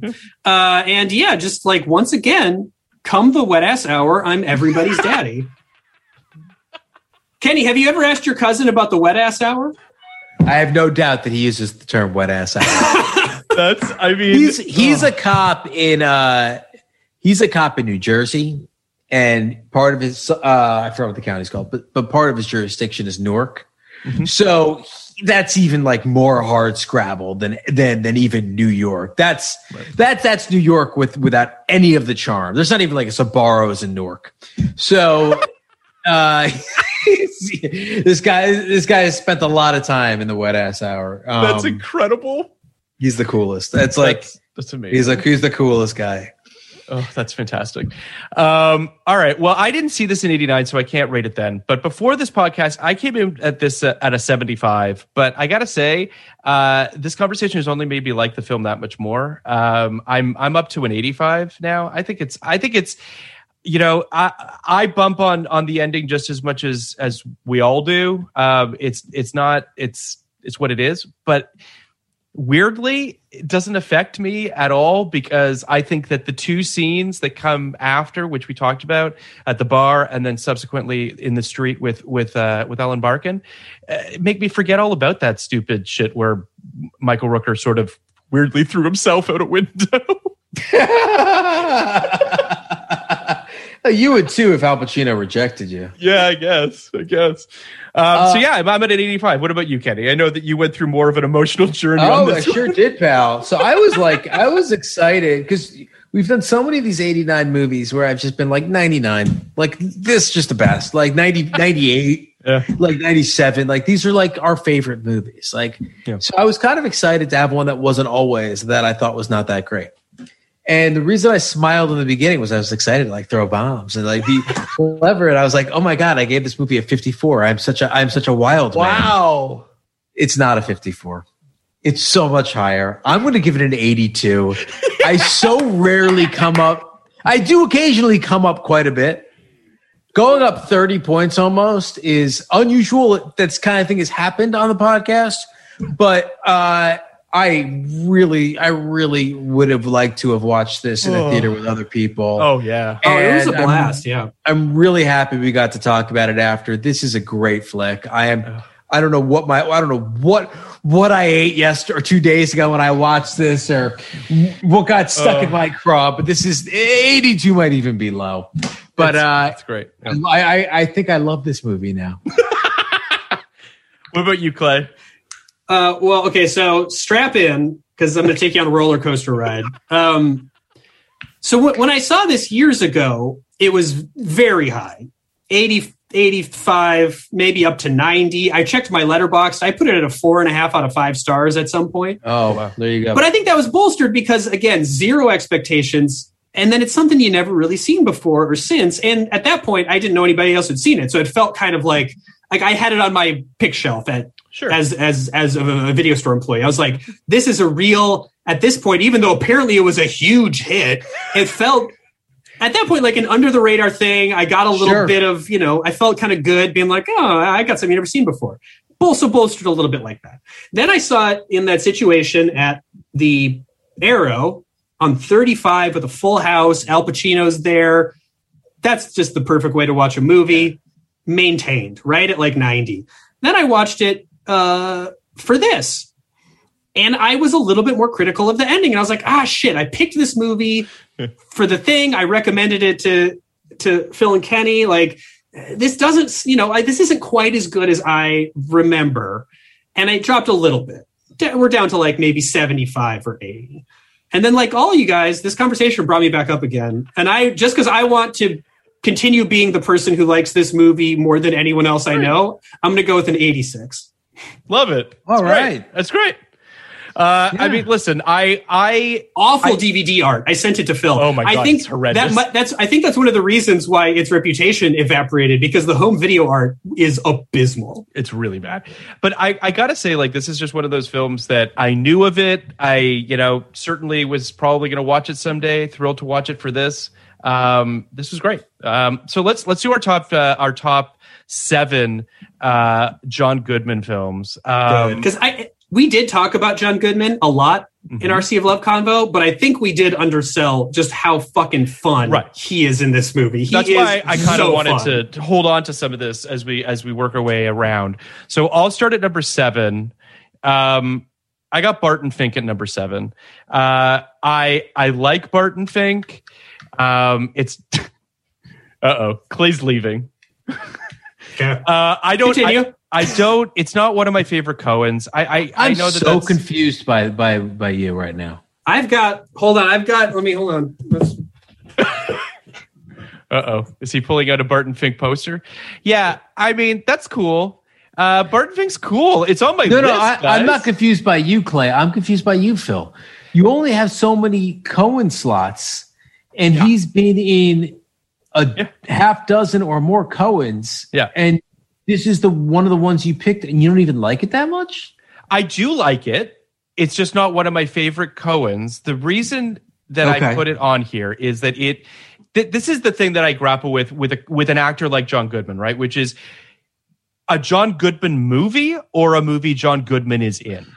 So the and and my list is sort of I tried to pick things that I felt he was very prominent in, as opposed to just great movies that he happened to be in. I say this, I like Raising Arizona more than Barton Fink, but I don't really consider that a John Goodman film because John Goodman has like only a couple lines in it. So again, that's just me. I made my own rules for this. I'm not saying you guys need to. No, no, no. I, I, think your rules are, are, are very fair, and I think we probably both grappled with the same thing. The thing about John Goodman is he's made so few movies that are John Goodman movies. Well, um, almost yes. none. Um, where he's number one on the call sheet. So my list uh, is, is a smattering of some and some that are not. So, but, but all, all, that being said. maybe said, I haven't seen the ones where he's number one on the call sheet, but um, my I have one, and I, I put it on there pointedly to make the point. Pointedly, I think I, that, I have a feeling. I don't think that any of my uh, one of them he's like two on the call sheet. That's the highest he gets on the call sheet. I think so. All right, I have one where he's definitely the star, and okay. I, I but, but made a point of it. Like I understand. John Goodman, John Goodman has starred in a movie before. I understand. Uh, my you- number seven. My number seven is Barton Fink. I think it's a great movie. I think he's fucking great in it. I think it's a it's one of those like towering. John Goodman, the Coen brothers, just making a giant in the frame, sweaty, and just this this behemoth of a person. Good fire movie, Clay. Good fire it is a good fire. it's a good movie. fire That's movie. true. Um, but that's my number seven. What about you, Kenny? My number seven is Flight. Sure. A movie I like quite a bit, uh, more than most people. and John Goodman is a total wild man in it, and I love. oh, and, his, and, yeah. Yeah. Yeah, no, I, his I introduction in that movie is to sympathy from the devil. Yeah, all timer fucking wild. Um, I think he's a great, a great counterbalance to sad sack, fucking around, drunk Denzel. Mm-hmm. Uh, he's a weird choice for this movie. And in terms of like when you uh, when you cast John Goodman, you made a choice. Zemeckis made a choice here, particularly for this role, which could couldn't have possibly been written for him. So uh, I, I, I do like the movie quite a bit, and I like uh, Goodman's performance in it, showing how wild he can get. Him and Denzel are partners in Fallen, right? Together, is that? yeah, they are in Fallen together. Yeah. Oh, Fallen was one I wanted to like more. Yes, that's right. Well, okay, Clay, what's your seven? Uh, okay, so Flight is not on my list, although I do like him in that movie. Um, my looking at his filmography was weird for me for all the reasons you guys said. He's not the star of that many movies, but he does have very memorable supporting roles in a lot of movies. He does. But also, I have not seen a couple of his big movies. I have not seen Matinee. I have not seen uh, King Ralph. Okay. So uh, neither of those are on my list because I have not seen them, even though those are two like he is the guy on the poster. Yeah. Yeah. Movies. Uh, my number seven is Arachnophobia. Good movie.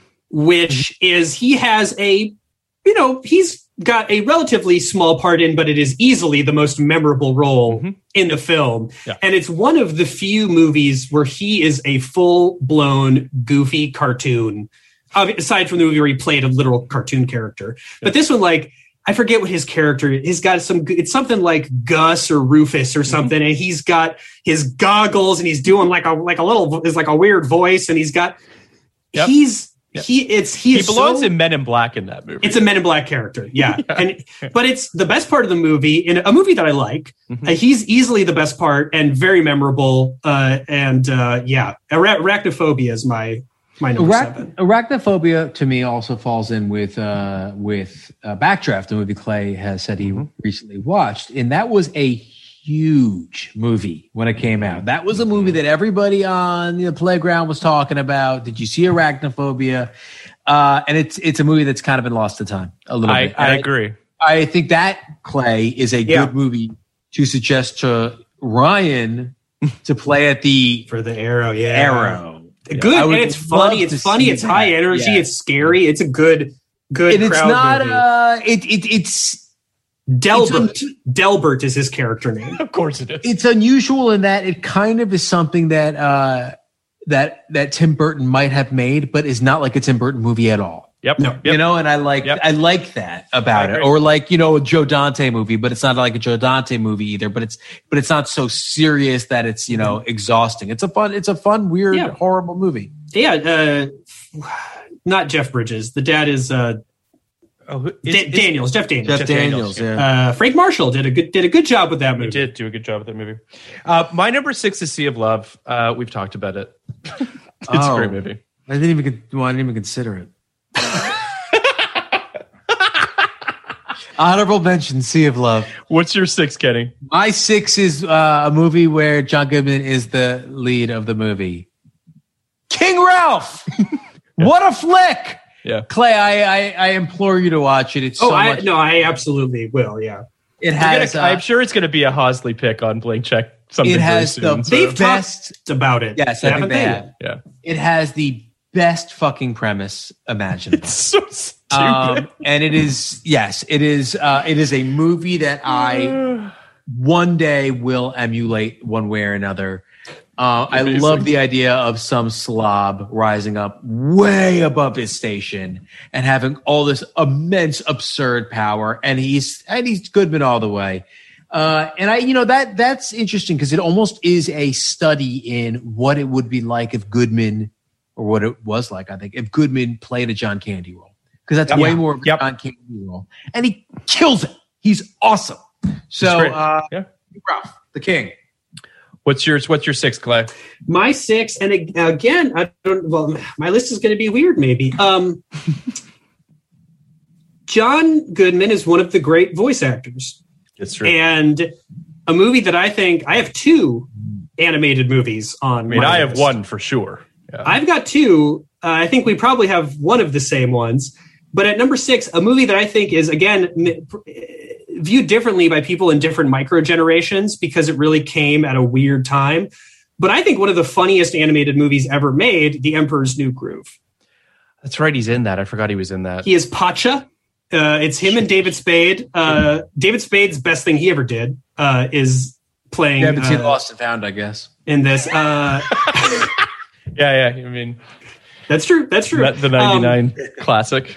it yeah incredible voice performance. Again he always gives so much uh humanity and authenticity to these characters and just s- plays a sweet man a great straight man role to uh, david spade's goofy character. Uh and uh yeah and i like also that the character is designed he kind of looks he's he's john goodman proportions. So he Uh-huh. brings is able to bring that full as kenny uh, described in this like hug of a man Yeah. energy to this character. Uh and the great thing about Emperor's New Groove is not just that it's hilarious and it is v- hilarious. Mhm. It has genuine earned heart and Goodman's performance is a big part of that. And it's hard to do that with just your voice via a cartoon. And he does it better than most. I, I I have never seen the Emperor's New Groove, so I, I need to watch it. But And I have never seen it either. And it, it had this. Did it just hit a 20th anniversary? I believe so. It was Because- 2000 or 2001. Yeah. So yeah, because very recently it kind of you know cropped up again on Twitter and on all the uh, you know the the corporate blogs I read. And, um, I uh, I kept trying to get my kids to watch it, and my son, who is nine, will only watch R-rated movies now unless I force him. And my daughter, who is also nine because they are twins, claims she's seen it, and then rattle. It's not even a claim. She rattled off the whole plot to me. And I, I'm like, I guess you saw it, but like, how is that possible? Because I'm the only one who shows you movies. So I will watch it with my my three year old Cole when he's ready for it. Perfect. Well, and it's it is a bright, colorful, kooky. I think a little kid could enjoy it, even if the joke writing is is very in sort of a Muppets way. Like the jokes are for adults. They're very smart. And John Goodman, not even the most notable. Uh, um, Patrick Warburton in this movie uh, is one of the great comedic performances of all time. Uh, so gotta watch. I gotta watch it. high, high Yeah. recommendation from from me. Um, my number five is a movie that was much maligned at the time, and and I would say by me as well until um, I listened to the Blank Check episode on it and was completely turned around on it. But Jupiter. Speed, Speeder, Oh, Speed Racer, Speed number Racer. five. Ah. Um, I think that uh, John Goodman absolutely understands what movie he's in, um, and is bringing just I mean, first of all, he kind of looks like the character that he actually is emulating from the the anime series. Um, but he's just he's really bringing it. It's a very big, bolsterous, crazy role in a in a crazy movie. Um, and I just I, I really love him in it. I and I think that that movie is uh, is kind of a masterpiece. I'm not going to lie. I need Uh, to see it again. I remember the, the opening being one of the most exhilarating, brilliant insane. openings of all time. That like all of the exposition, everything interwoven with that crazy race, and I was like, this Mm-hmm. Yeah. is brilliant visual storytelling. Uh, and then I remember the l- rest of the movie being a bit uh, not my speed, but I I would never besmirch its. I think that I saw it on the big screen when it came out, and I truthfully, I think I was just exhausted by it. It's a it's a really aggressive visual movie, Yeah. and I just don't think that I really was able to process what was being put in front of me. Um, and subsequently, I'd love to see it again on the big screen. But Kenny, what's your five? I Oh, sorry. okay. Unless you had Speed no, Racer no, no, thoughts. no. Nothing. I have no thoughts on Speed Racer except Okay. that I considered it and didn't do it. Um, but my five is Barton Fink because Barton Fink's an amazing film and John Goodman's amazing in it is one of my two uh, Coens. Um, I considered Llewyn Davis, but I uh, that I think Llewyn that's the one that's the one I crossed out when we decided to to have a informal two Coen limit. But um, I really uh, I really love Barton Fink. It's an awesome Hollywood movie. It's a great movie. What's your Great five, Clay? Uh, sea of Love is my five. Uh, my four is another 1999 movie, or not another, a 1999 movie, Bringing Out the Dead. Um, Mine too, Phil. Oh, there you go. Whoa! Yeah, Uh, all right. Look at us. I think we always agree. I think he's great. I think that you know he plays of the three partners that Nick Cage has in that film. He plays sort of the most sort of subdued. I would say uh, it gets increasingly more manic Yeah. as as it progresses. um, but uh, but he's kind of there's something very sort of it's one of the more kind of sad John Goodman roles. Like he's he's kind of resigned himself in a lot of ways, and he just wants to get the fuck out of this racket. And there's just a very like there's a I don't know there's a weight to to Goodman in the movie that I just I, that I really appreciate. but Are we go all going to have the same top three? we might. I think we.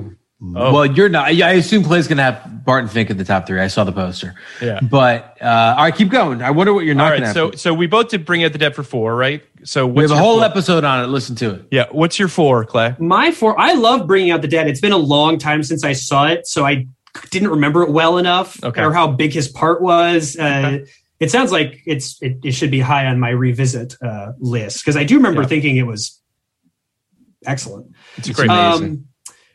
Four. Oh, my four is my second animated uh, pick. A Oh, wow. movie that I uh, was shocked and dismayed did not do better on Your the Pixar Screen Drafts draft? Pixar draft. That For my money- I got more texts from Kenny about that Monsters Inc. pick. So angry. he was so angry. a movie that has somehow become underappreciated, even Yeah. though it is uh, top three Pixar for me. Monsters Inc. is, is Yeah. my Yeah. is my number four. It's it's a, it, a Monsters Inc. is great, and I think it's you mentioned it earlier when you were talking about um, Emperor's New Groove, but like it if John Goodman was an animated character, it is Yeah. Sully. Like he is, it, it personifies everything that you believe about John Goodman.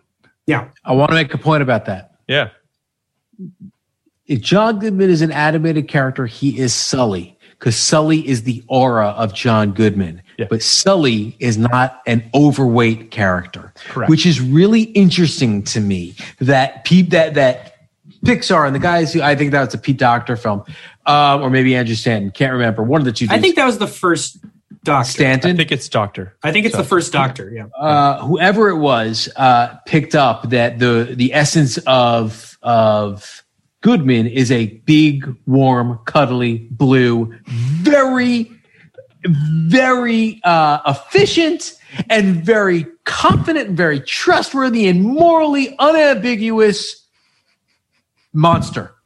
um, and I love that. Uh, he has What- the most trustworthy voice you Ever. could possibly imagine. Yeah, it's, it's higher on my list. I assume it's higher on yours, Kenny. But um, it is. Uh, my number three is Ten Clo- Cloverfield Lane. Oh, then we don't have the same top three because you put 10 Cloverfield Lane on yours. Um, I yeah, Phil, no, that I is guess- also my three. Oh, there you go. Wow, guys. Wow, Uh. I think he's. I think that movie is underrated. It kind of had a splash sort of moment when it came out, in the sense that people were like, "Huh, this movie's better than than people expected it to be."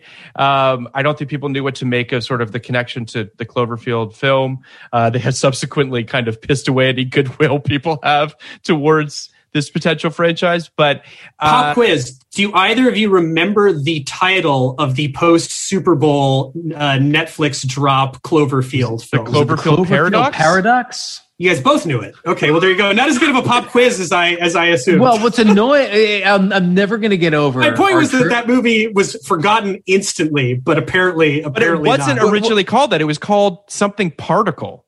It was like it oh, the wasn't God it wasn't, particle. The God particle. It wasn't even But a I- fucking Cloverfield. I'm never going to get over how horribly we did on the trivia for the Bruckheimer Jet because we're Yeah. good at trivia. We know our fucking shit.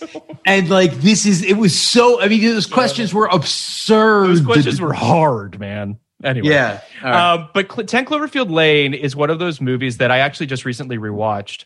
Um, and it's, you know, Dan Trachtenberg did a phenomenal job. It's a great looking movie. It's got a great vibe. And John Goodman playing against type in a way that felt believable and foreboding. And he had this, he's obviously a very large man. So, like, there is a, a, a physical presence to him that's very sort of unsettling in the film. Um, yeah, but at the same time, you do feel that fatherly vibe. Like there's a lot wrestling inside John Goodman's performance in that movie. So that's my that's my and it I've was nev- casting that I don't know if anybody else could do that. I mean, every, everything you said, Phil, I think the movie's great.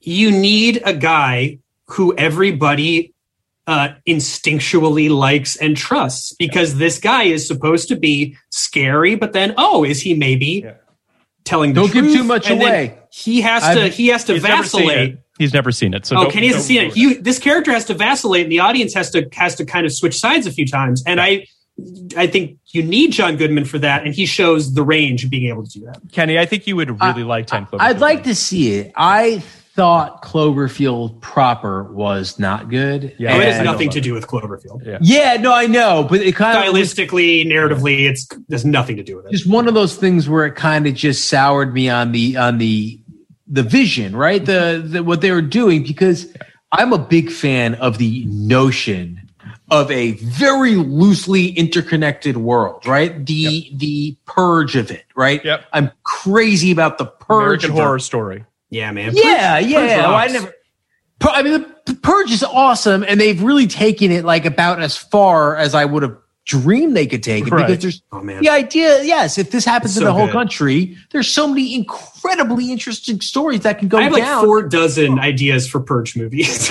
Yeah, I mean that, and, and and and that's what's so cool about it, right? Yeah. So I like I like that concept with the Cloverfield world, right? If I'm not mistaken, it's also it's just something that is happening while there's also a with the- monster yeah. attack happening. Correct. Correct. Yeah. And uh, maybe I will watch it because I I, I think you'd really like it. me. But um, I thought, yeah, Cloverfield, um, very hat on a hattie with with the uh, I get that. Yeah. the found the found footage and the monster attack. I think it forced a lot of things that um, irked me. One of the few movies to physically make me ill in the theater that I had to stop looking at the screen. The the shaky The original camness, Cloverfield. The original Cloverfield. I, I I was just like, this is I'm gonna puke. anyway, So uh, I have What's your three, uh, Kenny? My three is a movie I guess none of you guys have. Maybe you do, Clay, even though I know one of your top two. Uh, Argo. Do we not like Argo in this room? Argo was my Argo was my uh was actually on my list. Was your Uh, HM? sea of Sea of Love uh punted it from eight. I think Argo is a great film. I, I love Argo. I mean, I, I I think you know it's interesting. Uh, there's been going around on Twitter that pick three best Yes. picture winners of the last. I guess it was since 1980, Yep. and everybody rightfully has Amadeus because that's probably you know and and Silence of the Lambs I picked Silence. because those are you know two actual masterpieces that won best picture And then after that, it is a bit of a what do you do next, right? because I mean, uh, people have their favorites. People have movies they like that won Best Picture, but I'm not sure there's a there's another movie that won Best Picture in the last 40 years that's really a, a, a unquestioned masterpiece. The way I think those two are kind of maybe Amadeus isn't. I think it. Kind of I, has I'm on one. board with Amadeus, but I would also say Titanic and Parasite. And No Para- Country. Mm, no Country is. I know yeah. No Country was your other choice. Parasite would have been my third. Um, no Country is a great movie too. I love that movie. And uh and Titanic also, you know, you're a jerk if you don't love Titanic. Um, but I did notice, you know, you you look at all these movies and they do feel like a lot of movies that suffered by winning Best Picture. You Oh, know, for me, sure. the classic example of you know the counterfactual is La La Land. How if La La Land won Best Picture, I think it would be the most fucking detested movie of all time now. Oh, But La La has- Land dodged a bullet by losing Best huge Picture. Huge bullet. now La La Land is like a nice flick. It's a nice, it's like a nice flick that people like are kind of okay with. Yeah. Um, and but if it won Best Picture, it would be crash level, right? So I think Argo is a nice flick, a good flick that God knows how someone decided this is the year we're going to give Best Picture to a good flick. Um, and uh, and I think it suffered significantly because of that. Like people think it's like not even one of Best Affleck's best Ben Affleck's best movies, but it is. It's a really really great movie. Um, so I uh, I think part I of it is is also the is also the um Terrio factor, Chris Terrio factor of like that was not like him? ultimately sorry. I would know. Tell me, I don't know. Well, he obviously he wrote Argo. It was essentially his one of his first produced movies, if not his first Well, produced. he wrote The Town too. right, but the the town did he? Yeah. Okay, maybe he did. Long story short, he wins the Oscar for Argo, and then he basically makes two of the most despised franchise installments in Batman versus Superman and in uh, Rise of Skywalker. And I think that the the the perhaps the sour taste people have towards Chris Terrio has kind of bled over into Argo. I was wrong. You didn't unfairly. The Town. Sorry, my bad. Okay. But but ultimately, I don't think that. And, and Chris Terrio has tried to do what he can without burning bridges by trying to be like, the first draft that I wrote, I thought was pretty good, but what was turned into these fucking movies is not. So like, it is what it is. But um, I do think that part of that has has perhaps had us put a stink on Argo a little bit, which is unfair. I guess. Yeah, I don't know. I haven't seen it since it came out. I remember liking it fine in the theater, and John Goodman has a really fun part. He's he's great in the movie. Yeah, with Um, Alan I've never revisited great. it, but I don't have any. I'm, I don't have any ill ill feelings you, towards you also don't have like a big need to revisit it. You saw the movie, you know what it's about. It does kind of It's a good stick in your head. It, it, it's it's a very specific movie in all, all the best ways. It's fun, it's capery, great performances throughout. Um, and winning Best Picture was just a fucking weird little thing that happened to this like good movie. It's probably the best uh, fake film production as a cover for something else going on. Movie. Here's can I I have I have two things, two quick things I want to say about Argo. The first is had Argo been directed by Clooney, because he only produced it, Yeah, it would have been the worst. would it have been a bad movie? of course it would have been. you mean by the you mean by our worst living film director? Yes, it would have been terrible. so Kenny, I take it Suburbicon would not show up on your Suburbia draft. I don't think so. You know, but I have like you know the hmm. Ben Ben, Aff, ben Affleck is by Monica Potter. So and he, it's he it's- really yeah. You did It's pitch really- me a Ben Affleck draft. I- You I actually wanna pitched come me up a with- Matt, I Matt wanna do versus- Affleck. Affleck versus Damon. Uh, I would mega 100% mega mega. So that. 40, 40 flicks. but uh, Affleck is my pot. Like uh, there was a right around the time of Argo, you know, the Gone Baby Gone to- Town Argo thing. Uh, I went hard on like the Ben Affleck redemption story is the greatest story ever told. And then And then back tattoo, again. Jennifer Garner, Dunkin' Donuts. Uh, you know, it's he's he's a tough one, but like I I have I have I have such a such an enormous place in my heart for him where like the you know the way back comes out and, t- and is basically Ben Affleck being like all right, this is me today. And it's just, I'm like, yeah, Ben, I appreciate you putting that all out there. So, um, and I, Can I just say that that um the image and I and Lord knows who got this photo of him, but the photo of him at dusk with the towel overweight and the back tattoo just looking out at the ocean is the most Ben Affleck photo that's ever been. Oh no, it's the Dunkin' Donuts Yeah. outside the gates of his mansion. Yeah, It's Phil, the- if the photo doesn't have Dunkin' in it, it's not the most Fair enough, iconic Ben it's Affleck that photo. it's that deep sigh. It's that here we go again. And I know that's I know that Saturday morning feeling. You come in, you got your Oh. Dunkin' Donuts, you're hoping that buys you like 45 minutes of calm with your 40 kids. Um, but it's just it's Have like we I- figured out which which Dunkin', Dunkin'? he Yeah. goes to every single day? Is there one in Malibu? Because it's Yeah. probably that one. uh, I don't know. uh, Anyway, so um two. who two Who's wait, up? did we all do our threes? Yeah, you guys My both three had was Cloverfield. also Yeah, 10 you did. Cloverfield Cool. Lane. Yeah. Uh, my two's uh, Monsters Inc. Uh, as great. is as is mine. It's it's it's the best. Uh, it's John Goodman. It's wonderful, and I think our number ones are probably the same. But what's your what's your Yes. number two? Well, I want to say one thing about about Oh, sure. uh, Monsters Inc. Uh, Monsters Inc.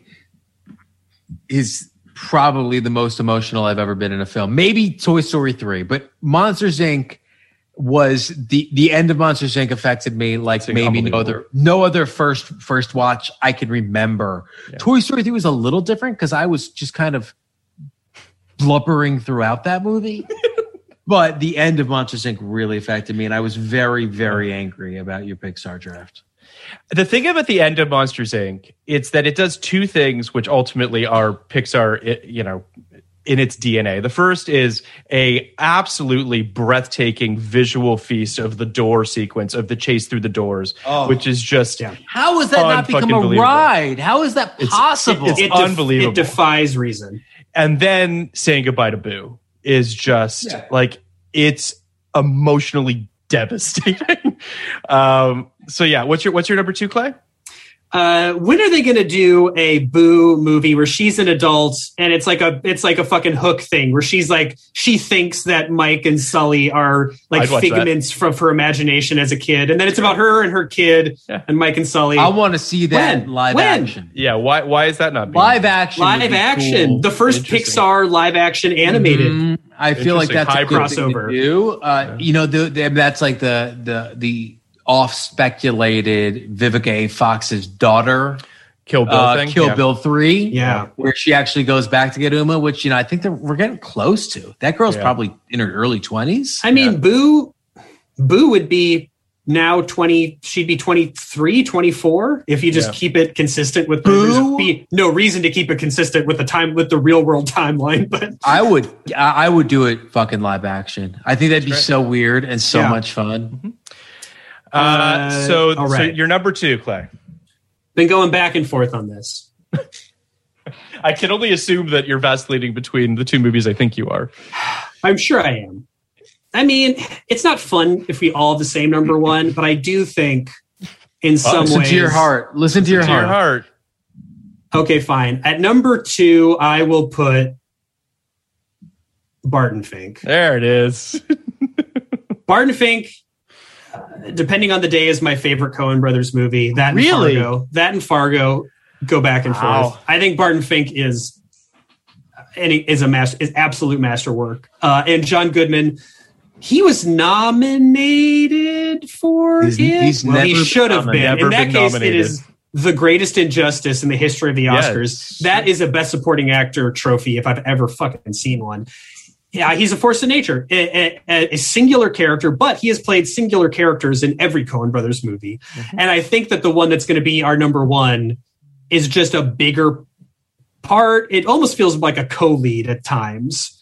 Yeah. Um, I, I, I we'll talk about that movie. Get to it. I think Yeah. Barton Fink is a little bit undersung because it's, it's a tough movie. It is a darker, weirder, more distant movie. It's Yeah. a little bit more mad. It's a little bit more um, ambiguous and a little bit more uh, out, not of this universe Yeah. and I Yeah. think uh, I think it it is a little bit more inscrutable, which is what I love about it. Every time I watch it, I try to I try to figure it out, and I find that engaging. Yeah. And also, just all the Hollywood stuff is Michael Lerman. Uh, yeah, Michael Lerman. He won Lerner. for this. Michael Lerner. Lerner. Mi- Mike, Michael Lerner won. Did not win, but was nominated. he was nominated. nominated. Yeah. So he was nominated. Uh, fucking. Um, But that's not even my favorite. Oh, oh wait, no, no. um, Oh no, he was nominated for this. Yes, yes. I he think was nominated. w- Very deserved. Polito is so funny in this movie. Fucking Yeah. um,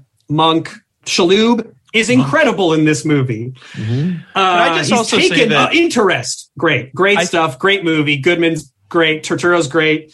Uh, they're all great. I'm gonna forgetting uh, the, the Frasier's dad, M- M- Mahoney. Oh, John Mahoney. John Mahoney, great. They're all great. I, Judy I think Davis, that great. I think part of the reason that this film I Mahoney was in. Wasn't Mahoney in the movie we just saw? It was Spencer. Love. Spencer. Spencer. Yes. They're you're right. easy to to to, Yes. to flip. Yeah. I think part of the reason that this film isn't one of my favorites is because uh, you know anyone who knows the Coens know that they were writing uh, Miller's Crossing. They they had writer's block. They couldn't figure out how to end the movie, so they wrote a movie about writer's block essentially.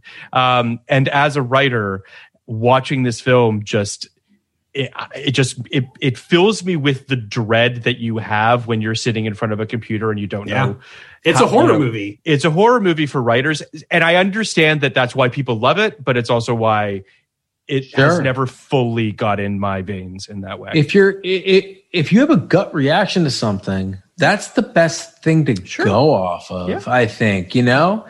Uh, I love Miller's Crossing, and when you said Michael Lerner, I w- thought I was thinking John Poli- Polito, and Jon Polito is so fucking good in everything he does. He's my Oh, he's good, and he's good in the movie. We're going to talk about it. Number one. yeah What i mean it's big lebowski is number oh, one we, I have the Babe.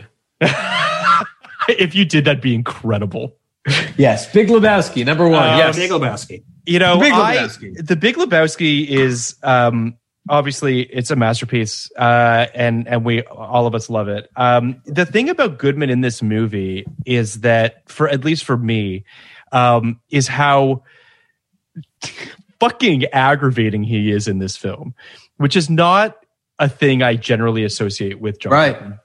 Um he is just infuriating He's so aggro. He's And- the most aggro fucking character. but also you know that he's just got a giant heart as well. Like all of this is like he loves the dude so much that his frustrations are in the fact that like the dude's unhappy or or whatever the case might be. It doesn't. The dude doesn't love of anger. himself. He doesn't exactly. Um, there's also something about him being a, a, a, a Jewish convert as well that I that I love. Um, how Mm-hmm. passionate he is about Judaism. Uh, it's just tremendous. The, Um, the, the most passionate Jews are converts. oh, oh, yes, I, Oh, yeah. yes, very, very people true. people who actually who actually buy into our bullshit. Yeah, I, I, I think there's also just um, we only see Goodman bowl once, I believe, in the Big Lebowski, and it's after like the shit has hit the fan, and the way he's holding the ball and just standing there smoking, and there's I don't know, he he's he personifies everything I love and I guess sort of hate about John Goodman. I don't know. It's it's wonderful. Anyway. Yeah. Talk Well, I, I, I am scared. I think that all right. So love and sort of hate. I don't think you hate John Goodman, but I think what you're getting at is this could go real wrong. Yes, like yes, like a, a like a guy who has these traits yeah. could be the most just detestable human being. Yes. Oh, yeah. Um, and he's not. He uses his power for good, and he that's wonderful about him.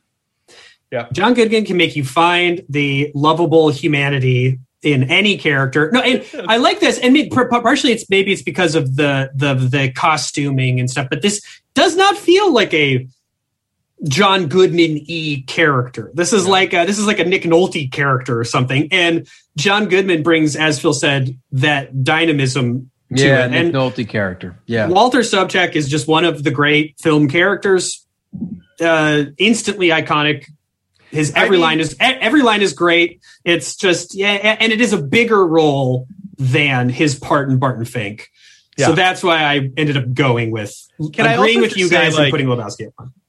I don't know that there's another actor that I could think of that could pick up a paralyzed person and drop them on the ground and I'd be kind of okay with it. Like, I mean, that's the movie, though. That's there's a lot, you know, the tone of that movie's doing a lot of work there for sure. But it's just like, like if Nick Nolte did it, you'd be like, this guy's a fucking monster. You know what pisses me off about Yeah. Big Lebowski? How And great this it is how what? How great it is. I, well, that's kind of what I'm getting at. What pisses me off about Big Lebowski is it came out basically in like the only window in American history where it would not have been appreciated. Correct. So everybody and I, I, I saw Fargo in the theaters with my dad. It was immediately his favorite movie. I've never seen him react like that. He's like, "That is a masterpiece." Fargo has since basically become my favorite movie. We went and saw good uh, Big Lebowski together, expecting something like Fargo, Yeah. and it couldn't be more different. And it was very jolting for all of these people who had just come to the Coens Yes. through Fargo because Fargo was there were other Coen movies, Raising Arizona, you know, chief among them, that had a cultural imprint, Yep. but nothing was like Fargo, Correct. right? And so Fargo happened, blew everybody to fucking bits, and you just expect expected. And this is another fucking crime caper with you know incapable criminals too. Yeah. So you think it's going to be similar, and it's nothing like that. And it wasn't enjoy. It wasn't even that well reviewed at the time. And it wasn't that you, the the the the viewings were not raucous, and there was no kind of communal feeling that you get from it now. But if this if this movie, the other time this happened for them was Burn After Reading, which is a fucking much worse movie, but also a movie that really suffered from coming out after you know their No big Oscar, their big Oscar movie, right? So any other time, if we had been a little more primed for this movie from the Coens, if we had been, yeah, and again, not their fault that their first eight movies kind of flew under the radar, but if we had been a little more primed for this, Yeah. Yeah. And it, and it came out, people understood that like the Coens contained multitudes. I think that this would have had a much different 1990. I think it came out in 98, a much different 1998 than it wound up having, which is kind of like in the moment, people pretend this isn't the case, but it's the case. It was a blip. Well, I would say that the other film that had a similar situation, not obviously as much of a cult following, but Hudsucker has a similar feeling too, right? Which is they had they had the wind at their back a little bit. They had made Miller's Crossing, they had made Barton mm-hmm. Fink. People were like, they're ready for the big time. Warner Brothers and of all people, Joel Silver gives them a shit ton of money to make this pastiche 30s weird, quirky comedy, and the thing just lands with a fucking thud. And ultimately, you know, Fargo turns it around for them, but it takes years and it's like polygram and a bunch of independent in order to get Fargo to even happen.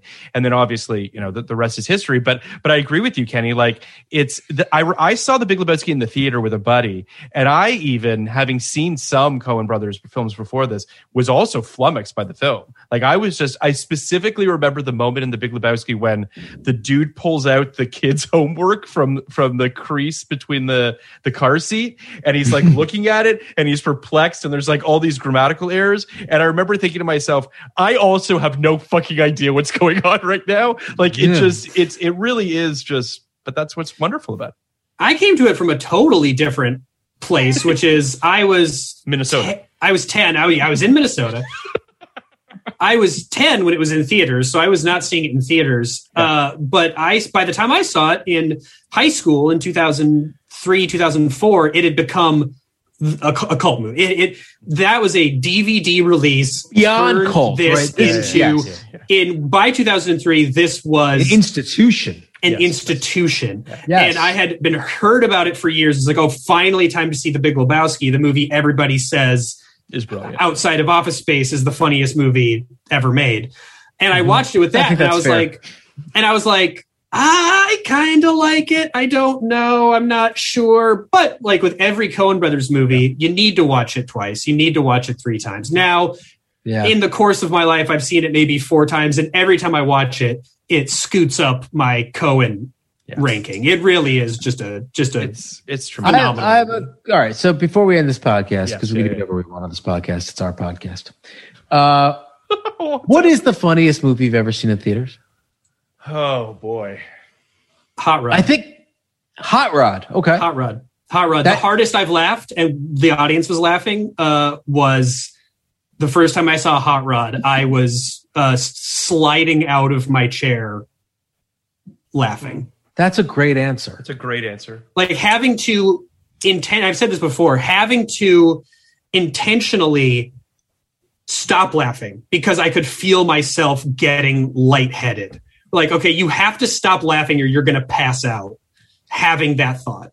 Guys, I'm gonna have to pause for one quick second. There's a really big spider that just appeared Arachnophobia! that I need to kill. Hold on. Yes. Hold on. Yeah, keep the camera on. Phil comes back into the room in full Delbert gear. Look at him go.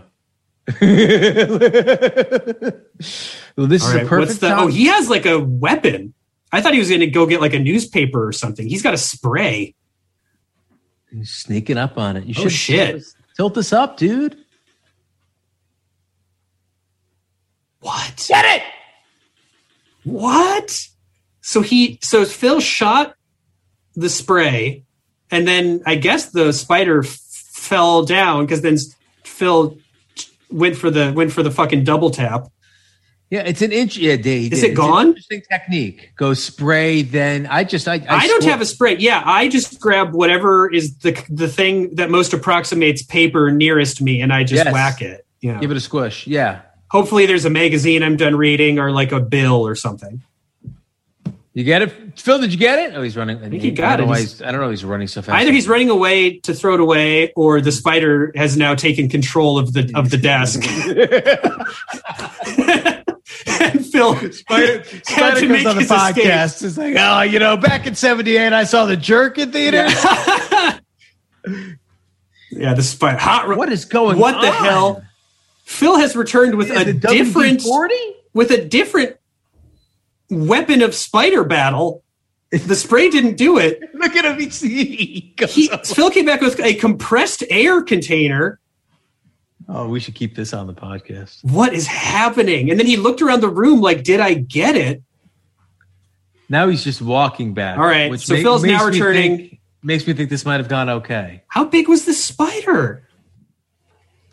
All right, I think it's dead. How big was the spider, Phil? It was like it was big, and it and it like it was like big and black, and I was just it was very Did it have unsettling. teeth? A real California spider. I've never seen somebody employ um, compressed air to battle. An, oh, an that wasn't compressed before. air. What That was, raid. Oh, but what, oh, it had the little uh, yeah, the little compressed air looking hose on the end. Yeah. So you had what was the first spray? You used two different sprays. Yeah. The first one was um, this like moth thing that we've been. We have a lot of moths, so I felt like I would. uh Spider's not going to get taken down by some bitch ass moth spray. No, I know, I know, but I, but I knew that it would get him it. up. I get it. Yeah. But I knew that it would get him down. And the raid, I didn't want to like go crazy spraying raid all over this. so I- Interesting. I, wanted interesting. to get them down. Yeah, I I I, I then- question your story. I feel like if this was your real plan, you would have come back with this moth spray and the raid instead of having to do that hilarious run that you did. I think the plan Yep. changed midway through. Yep. Can't? Oh man. Doesn't check out, bro. I'm like Vinny. It's like, oh, it's other. Uh, there, there's a secret compartment. Well, compartment. here's here's ultimately what happened. I sprayed it. I I really kind of drowned it in the moth stuff, but it was still moving. Yeah. And I was like, okay, I got to bring out the raid in order to really kill it. I That's think. reasonable. So, uh, so Kenny and I, while while you were um, doing Battlefield, Kenny and I were talking about how we would just we would just smash we would just smash it. We just smash that spider. But you Yeah, prefer a chemical based uh, execution. Well, because my fear was that it was like a black widow or something, and I didn't want it Uh-huh. to bite me. Oh, okay. I mean, look, no one I'm on wants board with that. Yeah. You So guys I- are going to leave this in, right? Yeah, no, this is all staying in. Let me give it a shot. um, all right. Well, funniest movie, Phil. Funniest movie you ever seen in theater? oh, um, I think Bridesmaids might have Oh, been good answer. Good answer. might have been the one that had the most like boisterous and part of it, I think, a little bit was. Um, I went to see like it was it was an early screening, but it was like a week before or something like that. So I think it was a lot of like people weren't really sure what this movie was type of thing. Whereas had I seen it in the theaters, I don't know. It was, but yeah, no. Peop, had I seen it regularly, which I did, but um afterwards, yeah, Yeah. it was just a, it was that was that, a gut buster. that's a gut buster. What about you, Kenny? Borat. Sure. Borat was the funniest movie I'd ever seen. In the moment, I spent the entire movie in a puddle. Um, I wish I got. I am allergic to pranks. I hate pranks. I hate when Oh. people are tricking un, unaware parties. So Sure. Borat, I respect the Mhm. hustle, but it makes me so uncomfortable that I have a hard time unless they're pranking someone who's like a out and out Sure. Horrible racist. Like when he, because there's a few times in those movies, and particularly in Bruno, when he is pranking people who I don't necessarily think deserve to be made uh, look like the world's biggest buffoons on Right. 3,000 screens. That makes me a little bit uh, uncomfortable. But that's just my thing. I don't like Punk'd either. Or um, what that. was the thing? The thing where they hurt where they hurt themselves. Jackass. Uh, Jackass, Jackass. where they hurt themselves. I never liked Jackass. I just have a personal aversion to pranks. I, I I hear you, and I generally agree, but I I think you kind of answered the you know or, or filled in the blank for me, which is I think the people in Borat really deserve it, and it's so it's so cathartic. By and large, yeah. seeing these racists getting their comeuppance in the way they do, like like lulling them into a false sense of security uh, to be as racist as they want to be is fucking so it's so gratifying Yeah. as someone who always suspected that's what happened in those Mm-hmm. in those behind those closed doors to actually see it Mm-hmm. it's like that plus the humor of it plus the character it's and it, the, the the bigness of it i really and i borat was my least of the three my least favorite character on that show which i love but the movie he's the he's the best one for a movie Yeah. all right All right. Well, that was great, Yeah, the guys. Flip. Uh, awesome. Thank you so much, Clay, for showing Yeah, up thanks, to talk Clay. about. Uh, uh, Hey, Good hang. Hey guys, I'll Yeah. catch you later. Do you remember when we were talking about later. Sea of Love? yeah, yeah. Sea of Love about I don't Yeah. know, forty five minutes ago. Yeah. Uh, all right, guys. Thank you so much, Clay, for showing up uh, for this, and we hope to have you back in the future for I don't know. We'll find something else. It'd be great. Anytime, guys. If you can, yeah. Anytime you dig up some fucking weird movie no one else likes, I'm I'm your guy. Podcast 1989. Baby fish mouth. Baby fish mouth. Selling a little or a lot? Shopify helps you do your thing however you cha-ching. Shopify is the global commerce platform that helps you sell at every stage of your business. From the launch your online shop stage to the first real life store stage, all the way to the did we just hit a million orders stage.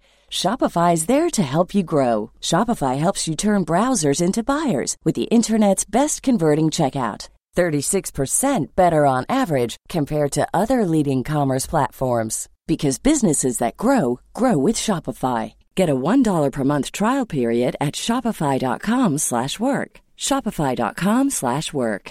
Need new glasses or want a fresh new style? Warby Parker has you covered. Glasses start at just 95 bucks, including anti-reflective, scratch-resistant prescription lenses that block 100% of UV rays. Every frame's designed in-house with a huge selection of styles for every face shape. And with Warby Parker's free home try-on program, you can order five pairs to try at home for free. Shipping is free both ways too.